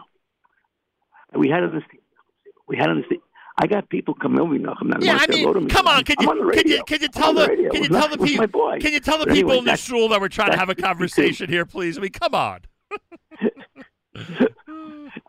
All I can say is that's back in '62. That was when they won 40 games. Right. Won 20. Casey says, "Hey, "Can anyone play this game here?" You know, right. it was it was an unbelievable time. But the one thing that we don't have today, that we always had it every opening day, nothing. There's no matzah. Yeah, and, and, and again, this is one of those myths. Steve Adelsberg is convinced that every opening day in New York is during Chol Hamoed Pesach. I think it's I think it's one of those things where like three out of every fifteen are, but it feels like it's like that every year. but yes, there there have been opening days that you've been to and that I've been to where they eat matzah. The exception this year, of course, Steve would be that if we were going tonight, we'd be bringing cheese blitzes along because it's the nine days, you know. but it, it, I have to say, but it was like you know, opening day, we're all in first place. On my message, I said I'm not a Met fan, I'm a Yankee fan, as you know. Yeah. But I do congratulate the Met fans because they're still in first place and undefeated. That's for sure. Um, all right, listen. You gave me some research the other day. We got to do this quickly, but I want to try to go through some of this stuff. The people who really are baseball fans, I think, will find some of this stuff intriguing. You just mentioned uh, uh, opening day of the Mets in 1962, and you said to me that there was an original Met who was on the field in 1962 who went to the same high school as the greatest Jewish home run hitter of all time. So, if, so I will From the Bronx. So I will right in the James Monroe High School, I think it was. So I James will. Monroe High School. So I will my now. went there. my father went there. I will now. Right. I will now guess. I assume it's Ed Kranepool. Ed Kranepool is the guy, and the home run hitter, of course, was Hank Greenberg. Right, and the home run hitter was Hank Greenberg. Then I want to tell you something, and you did this last time, and you caused a real controversy. I don't think you realize how big a machlokes it is about this issue of whether Koufax was in shul on Yom Kippur in '65 or not. And I and again, I, I found the article. I found the Brian Murphy article where he literally describes um, where he literally describes the account uh, by Rabbi Bernie Raskis, who insists that he was in Temple Aaron that day, meaning Koufax was in Temple Aaron that day. And then, of course, he also quotes Jane Leavy, who I always bring to your attention, who wrote the uh, biography of Koufax without Koufax's help. Remember, she wrote that without being able Right. to, without being able to ask Koufax any questions. He refused to sit with her. But but but I, I just checked literally today in the middle of his chakras. I I checked with Stanley Raskis, the nephew of Bernie Raskis, and he claims that Bernie always insisted Koufax was there. But I said to him, oh, Hold on, but this is whoa, whoa, Stanley whoa, what? from St. Louis? Yeah, Stanley's his nephew. So I called. Stanley- so I called. I- I, that's a great fact. Yes, He- I. I was- so I wait, Steve. Stanley Wait, wait. Let me let me get to the point. Wait. So, Okay, I'll so- let you get to the point. It's your show. So It's I your so. I call Stanley this morning in the middle of Shacharis. And I say to him, just answer one question for me. Would you agree? Because obviously he's heard from Bernie all those years and he's familiar with what the biographer says. Would you agree that it's at least a serious machlokus, a 50 50 serious machlokus about whether Koufax was in shul or whether he was in his hotel room? And he said yes. You have to at least acknowledge that, that Bernie insisted, but really you know, we, where he's not sure. He saw him in the back. Then Bernie started saying he was at a different service, but he knew he was in the building. It's a little unclear. And obviously, Leavy, based on accounts of Koufax's teammates, insisted that he was in his hotel room mm-hmm. the entire day. So at least, Steve, with all the myths that you sometimes tell us when it comes to Major League Baseball, at least acknowledge that it's a serious machlokas. Yeah, it, it certainly is. Well, Stanley Raskus was the swimming head of the swimming waterfront at Camp Masad Aleph. Oh. He was oh. the man, and and and I and I wanted to play basketball and baseball, and not go swimming. Wait, wait, So I Steve, wait, wait, Steve. I had a Wait, wait, doctor's notes from the infirmary. We called it the Marpeya, so I didn't have to go to. I didn't have to go swimming. Wait, in Masad. Aleph, in Masad Aleph, what they call a double play? Just remind me. Deucey Luke. It was a Deucey Luke. I love it. We had a a strike. We had a we used to we used to shout "In Kolea." There's no pitcher. You know, we have a, a, a uh. we had it was it was a great time, and we had to play the game in the Hebrew. We played the game in the Britain. Was, and, we- and, and you ask anyone from our side, anyone who went to my side will give you a a, a kadur basis in Hebrew. Unbelievable. By And the every- way, and every Israeli will look at you. Are you are you in this planet? Where did you get this from? Yeah, they wouldn't even have a clue what it is. By the way, a postscript to that story, because of the article I read, if Rabbi Feller, who I assume is from Chabad, who went to Koufax's room, you know, with the tefillin, that people know about that story where he actually made a presentation to him of tefillin and actually got into his hotel room. So he said, it's amazing. How many people didn't work on Yom Kippur because you took off Yom Kippur? And Koufax apparently said to him, "Do- "Doesn't anybody realize I don't pitch on Rosh Hashanah either?" Like that was his re- that was his response, which I thought was unbelievable. I didn't realize that he that he said that. I thought it was a great quote. you know, if, if you remember from Jane Leavy's book, Koufax claimed, and probably rightfully so, that Walter Alston never would call him by his name. Right. He would call he would call him the lefty. Right. He just didn't want to look him in his face, and uh, you know, it was it was the big mystery in 1965 when the Minnesota Twins were playing the Los Angeles Dodgers in Game Seven, and Koufax was you know it was Koufax or Drysdale was going to pitch, and Koufax pitches on two days rest. Right. But the but he ne- Alston never announces the pitcher. Right. And he says he doesn't even say he wouldn't even say Koufax's name. He says we're going with the lefty. Then we'll bring in Ronnie Drysdale. If we need help, we'll take in Ron Perranoski. Remember Ron Perranoski? Sure do. Whose roommate was Dick Radatz. Right. You know, you know, you know what the signal was when they wanted Radatz in the bullpen, right? Well, Somebody would, the manager would put his hand all the way up in the air because he was like six foot eight, right? Wasn't yeah, Radatz like exactly, six foot eight? exactly. That's that. Yeah, that was true. He wanted the big And- guy. He wanted the big guy. But that when Koufax pitches, he pitched a two nothing two hitter in Game Seven, and then uh, that was like you know, then- then '66 of course was his last year. Right. He had a great year, but this, that was the World Series when they lost four straight to Baltimore, and um and every and it was Erev Sukkot when uh when they played the World Series. Koufax played, and Willie Davis had his three errors in one inning. Koufax had his game going, but he just lost all concentration and ended up losing. We ended up losing the game. And don't forget the famous Drysdale quote about Game One of the '65 World Series. that's probably, probably the best quote in baseball. When the first game in Minnesota, when he when Alston comes to the mound and and Drysdale is like, you know, he's a, he's he's getting he's getting whacked, gets the seven runs, and he looks at Alston and says, "I guess you I guess you would want me to be Jewish." huh?" I, I guess you wish I was Jewish, right? Steve Adelsberg's with us tonight's opening day, so we're doing a little baseball here. All right, very, very late, but we got to do these quickly because you did give me some research. I thought I was right about this. You said the shot heard around the world when Bobby Thomson won the pennant for the New York Giants. Uh, you said it was on a significant Jewish day. I, I thought you were, you know, uh, alluding to Rosh Hashanah. It was actually Tzom Gedalia that day. It was it was so it was the day after Rosh Hashanah. I thought it was I thought it was Rosh Hashanah. Yeah, it was Tzom I- Gedalia. I looked it up. you know, you, you know, you said before, like, oh, I'm going on nothing. This guy's Mister, you know, Mister Facts. I got, Right. I got to look up this stuff to make sure. yeah, you know, you know what? You know what was on Rosh Hashanah. You know what? what you know what game was on Rosh Hashanah? The Bucky Dent Oh, game game- was on Rosh Hashanah. Yeah, yeah. Yeah, Bucky like, Dent was the first day Rosh the Hashanah. Bucky in I- '78. In fact, I'll never forget one of the reasons I was so angry about the Yankees losing the last game of the season and having to go to a playoff game was I said to myself, I can't believe this. We're going to miss the game because you know it's going to be Rosh Hashanah. That was the last Sunday of the season in 1978. Uh, you asked me about the Moe Berg quote. What was the reaction when the spy Moe Berg, who was a catcher, of course, uh, revealed that he uh, spoke seven languages? I'm assuming you're going with the famous uh, he could speak seven languages but can't hit in any of them, right? I guess You got it. That's a great quote. It is a great quote, and you attributed that to his teammates who actually said that. Right, exactly. Which is very You cool. know, Moe, he could speak seven languages, and But he- that's not blinking. But was it- and he can't hit in any of them. But am I wrong? I thought he was a decent hitter. I guess I have to look it up. I don't even know. I have to He look it up. he wasn't. It was. I mean, listen. You know, he was he, the intelligence you could just see by just reading his resume. Yeah, boy, oh boy, that's an understatement. Um, also, and- one last thing I wanted to make sure to get to today because you did give me a list that's that's uh, you know, that's never ending. We're not going to get to everything, but I did want to touch on this one. You said to me uh, when we had the preview of of this conversation that there are five Jewish Major League Baseball Hall of Famers. Now, I'm assuming. Give me a second to say this. I'm assuming that because really the only two are Koufax and Greenberg, that you're talking about people who are not players who are in the Hall of Fame. Am I right or wrong? No, we got Al Rosen.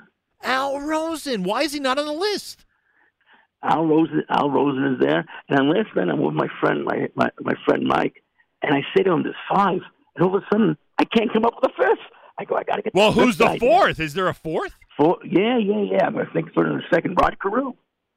Rod Carew, of course. How can I forget Rod? I remember when he converted to Judaism. How can I forget that he's a Hall of Famer? By the way, you know, also converted early on. Elliot Maddox. And his agent was Dave Fishof. Was Elliot Maddox? Elliot. Maddox I didn't know Fishof was his agent. he was. Elliot Maddox booked him into Camp Degola back in the seventies. Wow. You know what? and like you know, Yeah, I'm sorry. and, and he books he books he books Elliot Maddox. It was his first booking, and then he also he also got him Wendell Ladner. Wendell Ladner played for our beloved Nets. Of blessed memory, of blessed memory. Exactly. What was the what he- was the airline that crashed that Wendell Ladner? Oh, that's a good one. Should I tell you? Should I tell you? Because I Please. I remember where I was standing when I heard the news as a kid. It was uh, Eastern Airlines, and the reason it crashed was a major uh, wind that, that swept through New York City all of a sudden on an on an afternoon. And Wendell Ladner, the New York net at that time, New York net, uh, was Right. was among those who perished that day. And, exa- I remember the owner of Camp Degola, Rabbi Appleman, I love to show him. He says, "What do I tell the kids? I can't. They're gonna believe me. What do you mean the guy dies in a plane crash? Wait, Don't wait a second. Tomorrow. He died after he was up there, or he died when he was scheduled. No, before. before. And they had announced that he's coming. Yeah, they announced he's coming. Oh my And gosh! I remember because it was in Sackett Lake. And remember Rabbi Appleman saying, "What am I going to tell the kids?" I go, "What? Are you, forget about the kids. What are they telling his his wife?" Wow, that, but I hear that. That's devastating. Oh, that's that's interesting.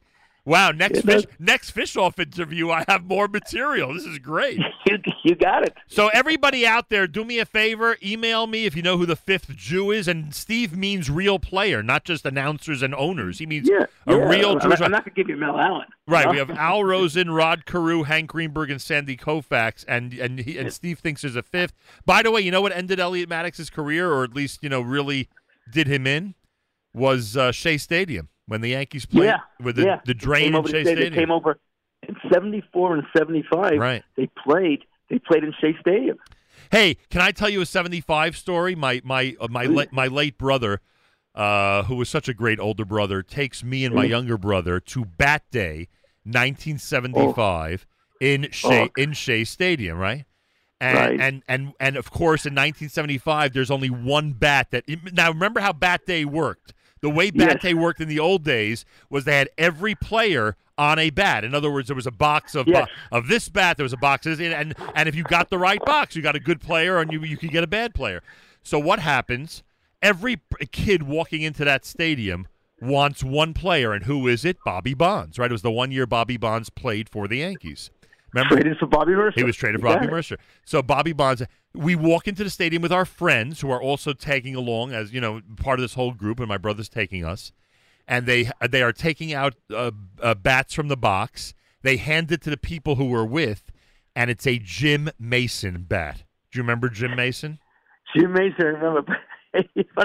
I, I mean, he was an I awful. You got a Jim he- Mason bat. You know whose bat I got one? Wait, wait, one name? one second. Let me finish. So, so Jim Okay. Mason bat, and and and he's obviously. I mean, if you would rate the Yankee ball players of that era, he would be at the bottom of the list. And I'm like, uh, and I'm a kid, and I'm like, oh no, I don't want to get a Jim Mason bat. When it comes to me and my brother, they open up a new box, and they Oh, God. and they hand each of us a Bobby Bonds bat. Really? post really? postscript. You know, those, by the postscript- way, those post- were great bats. Postscript to yeah, they're, they're fantastic. They were fantastic bats. Postscript to the story, and we use the bats all the time, by the way. Postscript to the, and I even took it to camp. I remember my mother writing my name on it. Postscript to the story, and I still have the bat, by the way. This is 1975. I still have it. Postscript to the story. Because of the aforementioned David Fishof, I am at a baseball writers meeting in 1992, a dinner, baseball writers dinner, where they announced the, Right. the MVP and this and that. And the person getting the MVP is Barry Bonds. He's up on the dais. Right. Who am I sitting next to at my table? Bobby Bonds. And Are I you kidding and me? I Oh. and I tell him and I and I tell him this story, and it was just great. It was just great. you got you, you got Bobby Bonds' bat. You know whose bat I got? Don't tell me One of the Mickey ma- Mantle. Don't tell me Mickey No, Mantle. I did better. I got his legs. I got one of them. We used to call him the Mantle legs. Roger Repoz. Who was that? He was one of Mantle's legs. Man, they used to, in the last inning, they used to bring in Mantle, but they used to take Mantle out of center field, and they would put in they would put in these these guys who Mantle was you know and always had tough knees. And Roger poses is one of his legs, and that's the bat I got. You know, the one the one bat day I went to. I don't know if I'd rather. a I don't know if I'd rather. great Would I rather have that or Jim Mason? I don't know. yeah, sounds like that. But all I know is it was a great sight when everyone they started doing this, and everyone raised their bats. The whole I love had that. It That was that was great. Seventh inning stretch. You'd raise your bat in the Yeah. seventh inning stretch. Uh, who was the only Yankee to hit a home run in the 1976 World Series? 76 World Series. Okay, 76 World Series. We Oh. lost four straight. That was the famous controversy when when they asked Sparky Anderson, "Can you compare Thurman Munson to uh, Johnny Johnny Bench, Bench?" And he says, "Don't embarrass Thurman Munson." Right. You know, what I mean? Yeah. who was the only? Oh, that's a The only question. the only Yankee home run in that World Series was hit in Game Four. Who hit it? They lost four three that game. Jim Catfish started the game. He started Game were- Four. He, I, he started game four. I don't remember that. The only home run hit in that World Series by a Yankee was by Jim Mason. Jim Mason. Yeah. Isn't that funny? great. Isn't that funny? Right. That is that is that is everything. You know, we like to say with Ralph Goldberg. We always say, "After Vark, Mikra." Yeah. Nothing so happens true. by accident. So true. this is All a right. Kurdish Sparkle having As, fun. as you know? can see, we're way over time here, but Yeah, yeah. but I got I, I got to wrap it up. Steve Adelsberg, a happy opening day to you. What is your prediction for the Manhattanites versus the Brooklynites tonight? What's your prediction?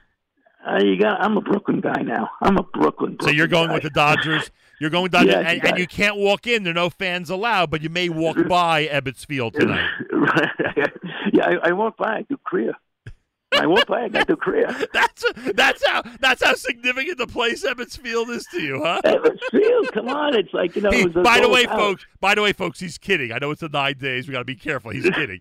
Uh, and who do you who do you predict when the Highlanders go up against the Senators tonight in Washington? What is your uh, your prediction? Well, it depends. Is Jack Chesbro throwing out the first Jack ball? Chesborough.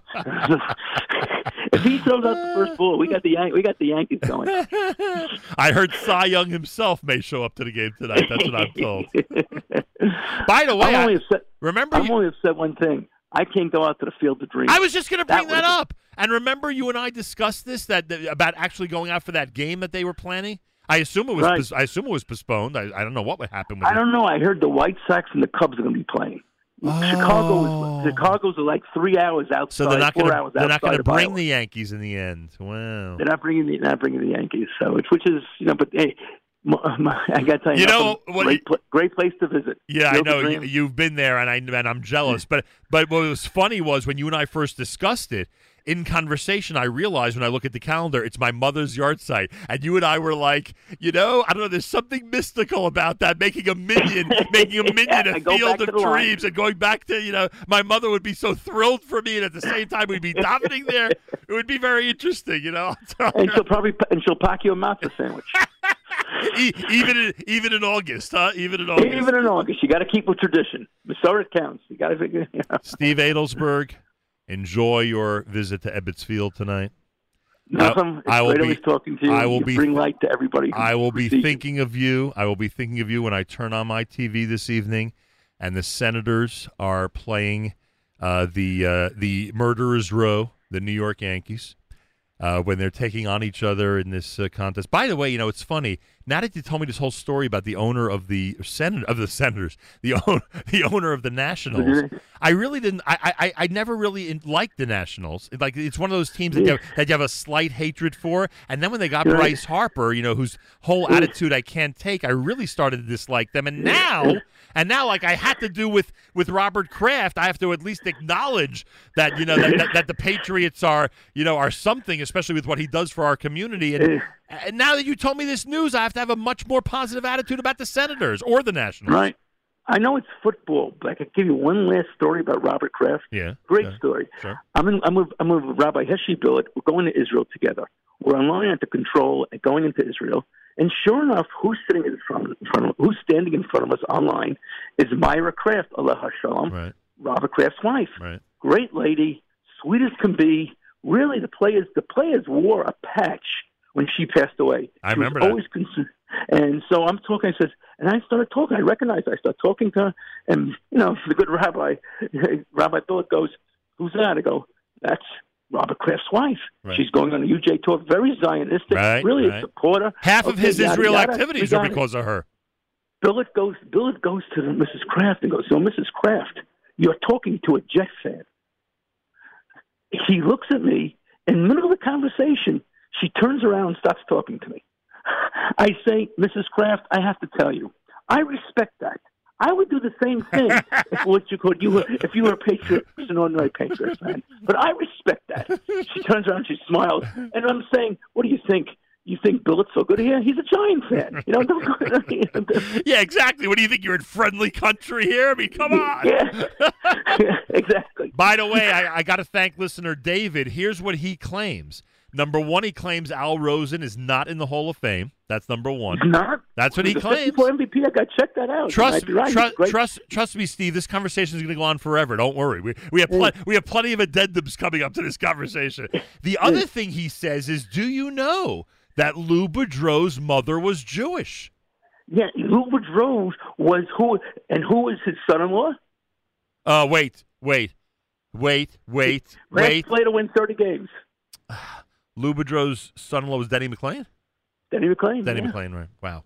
Yeah, yeah. And who Boudreau's Bobby? Who's Jewish. Bobby? Hey, we take 'em. Who's Bobby? We take 'em. Who's Bobby Valentine's uh, father-in-law? Bobby Thomson? Maybe Bobby Thomson. I think. Oh no, Ralph Branca. Ralph Branca. I Ralph, think. Ralph is- Branca went to Mount Vernon High School with my mother. I look into her yearbook, and I'm saying, Ma, you know Ralph Branca? He signed your yearbook. It goes, Yeah, I remember him. Yeah, what about him? Come on, this is Ralph Branca. This is a Brooklyn Dodger. She All right. actually had a signature in the yearbook from him. And this his his Ralph Branca signature, and he had a brother John also on the baseball team, John Branca. They were from Mount Vernon. Wow, that's cool. Yeah. There was somebody else I read about in in um, the high school that Hank Greenberg went to. Who was it that they said? Hang on a second. Who did I have there on that? There was someone else who went to that high school. That uh, that's now this is going to drive me nuts. Frankly, give me give me a second. Hang on, give me a sec. Yeah, so Bobby Valentine's father-in-law is Ralph Branca. That's number one, and then we Oh, said Hank Greenberg High School. Hang on, everybody. I know you're waiting for Charlie Harary. Everybody, we're going to get to Charlie in a minute. There's no Charlie's my boy. Hey, there- hey, Charlie, Charlie's listening to this. there is no. Good, oh, that's true. He'd appre- he'd appreciate this conversation. There there is no um um uh Michael Fragin is not presenting spin class today, so don't worry. You'll hear Charlie in his entirety. Um. So where am I here? James Monroe High School. James Monroe High School in the Bronx. in the Bronx. Trying to see. What was the? Uh, oh, our thing was that. Uh, who- did we say again? Who did Who we? was on t- no, who did we say? Who did we say went there? Oh, Ed Kranepool, right? Ed Kranepool. Okay. Ed Kranepool.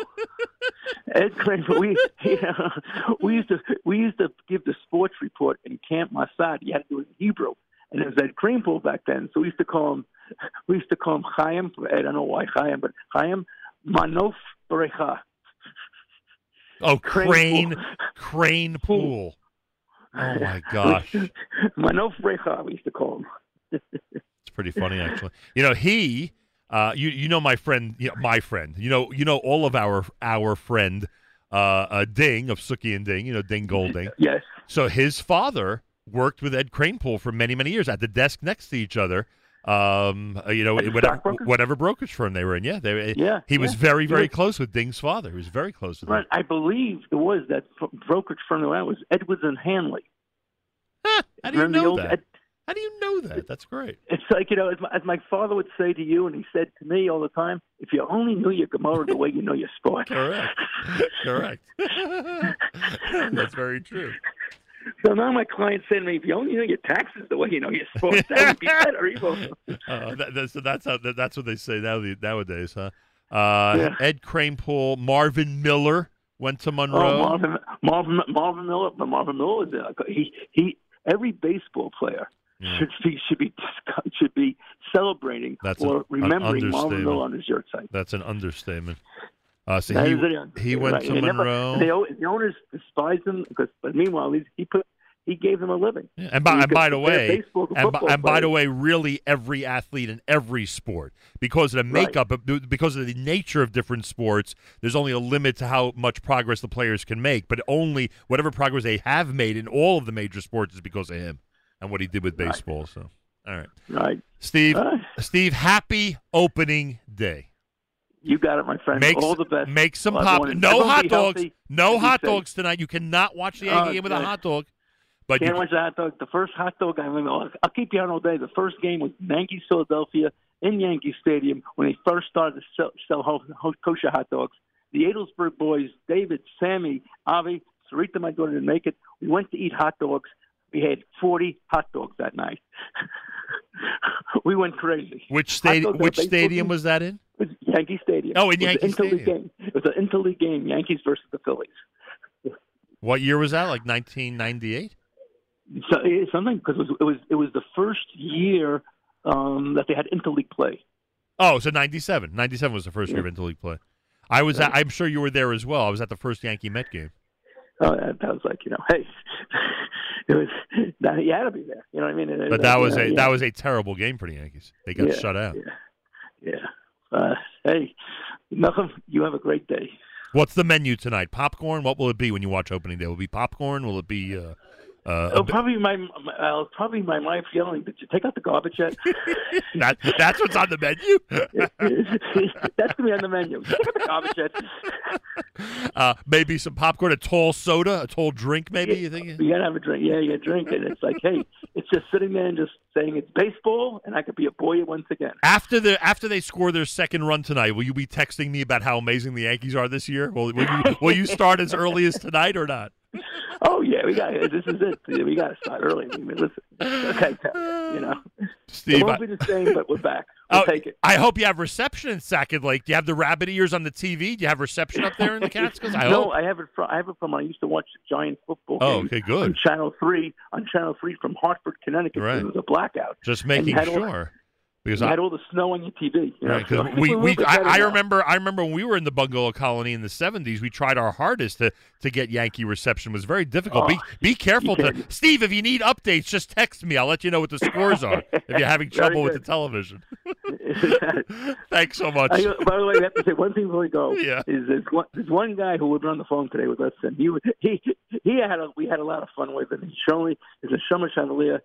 I got a, a good friend, Chaim Lobo Silver. Silver. It was like you know we would have a lot of fun. Big, Steve. you know, big Yankee fan. Steve, he would have loved this conversation. He would have loved it.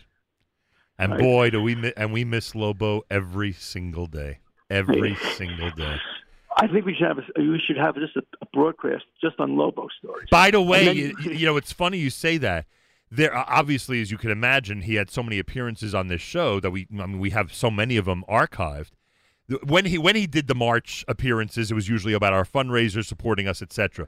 But when he did the appearances in August and September, it was usually a pre Rosh Hashanah message about Chesed, being doing things for people, kind. And I said to myself just the other day, it's funny you mentioned this. I said to myself the other day, I should dig out one of those archives from this time of year and play it and let people hear the message that he gave about what we need to do to support people who are in need. Uh, and and you know how good he was at that. He was he was like Yes. he didn't just talk the talk on that. He walked the walk on that. So And, he, and you know, he wanted to do one thing in the OBBL when he played when Sackett Lake played played uh, Julian's golden a golden passions whatever, the Lobos were that year. Yeah. When we played him, he wanted to do one thing. He wanted to be the umpire. He wanted to be the umpire. I remember. yeah, I see. I see. You've already started the stories about Lobo segment. he had to be the umpire. He's the And greatest. I'll leave you. I'll leave you one one great story. He was the umpire. I've told the story in the past that Lobo, of course, made this bad call, and, they, and his and his guys wanted to kill him. Oh, yes. The next, Oh, so the next year we play in the game, and everyone says Lobo's not umping. No Lobo. Okay, they got a guy, a good guy, a Erich guy, guy named from Youngers Fapish. I'm sure your listeners know him, Moshe Isosha. Hmm. Great guy. I know He's Moshe, the yeah. umpire. Right. He's the guy he comes out. right. The first batter. Now remember, the first batter, he calls ball four. We have a 30 minute argument. and what? 30. This is before they decided to go for 20 bucks and hire, and hire umpires. right. 30 minute argument. And all of a sudden, Har- Harvey Dax, he's going to probably call me and goes, you know, how do you remember this? Harvey Dax, as his whole argument goes, I just want to say, I know Moshe Sasha. He's the Baal Tefillah in Youngers Fapish, and I believe he could be trusted. That was the conclusion. that was the conclusion. I look at him and go, that really makes me feel good. Okay, we can play baseball, guys. I love it. Ah, Steve, thank you. All the best, my friend. All the best. Steve Adelsberg, everybody. Tonight's opening day. And we found a way, even during the nine days, to commemorate it. Achenu B'Yisrael and Achim Echem, our brothers and sisters in Israel. We are with you. It's your favorite America's one and only Jewish Moments in the Morning radio program, heard on listener-sponsored digital radio. Round the world on the web at NachumSegal.com on the Nachum Segal Network, and, of course, on the beloved NSN app. And that'll wrap up JM in the AM for this Thursday. Um, Charlie Harary in his entirety, because Michael Fragin is not presenting spin class today, so Charlie Harary coming up in its entirety. Our full Thursday schedule. Don't forget tomorrow, in addition to all of our Friday features, my father's the rebroadcast of my father's eulogy, the Lubavitcher Rebbe, tomorrow morning, starting at 7:15 a.m. Eastern Time. Have a fabulous Thursday. Till tomorrow, Nachum Segal reminding you: remember the past, live the present, and trust the future.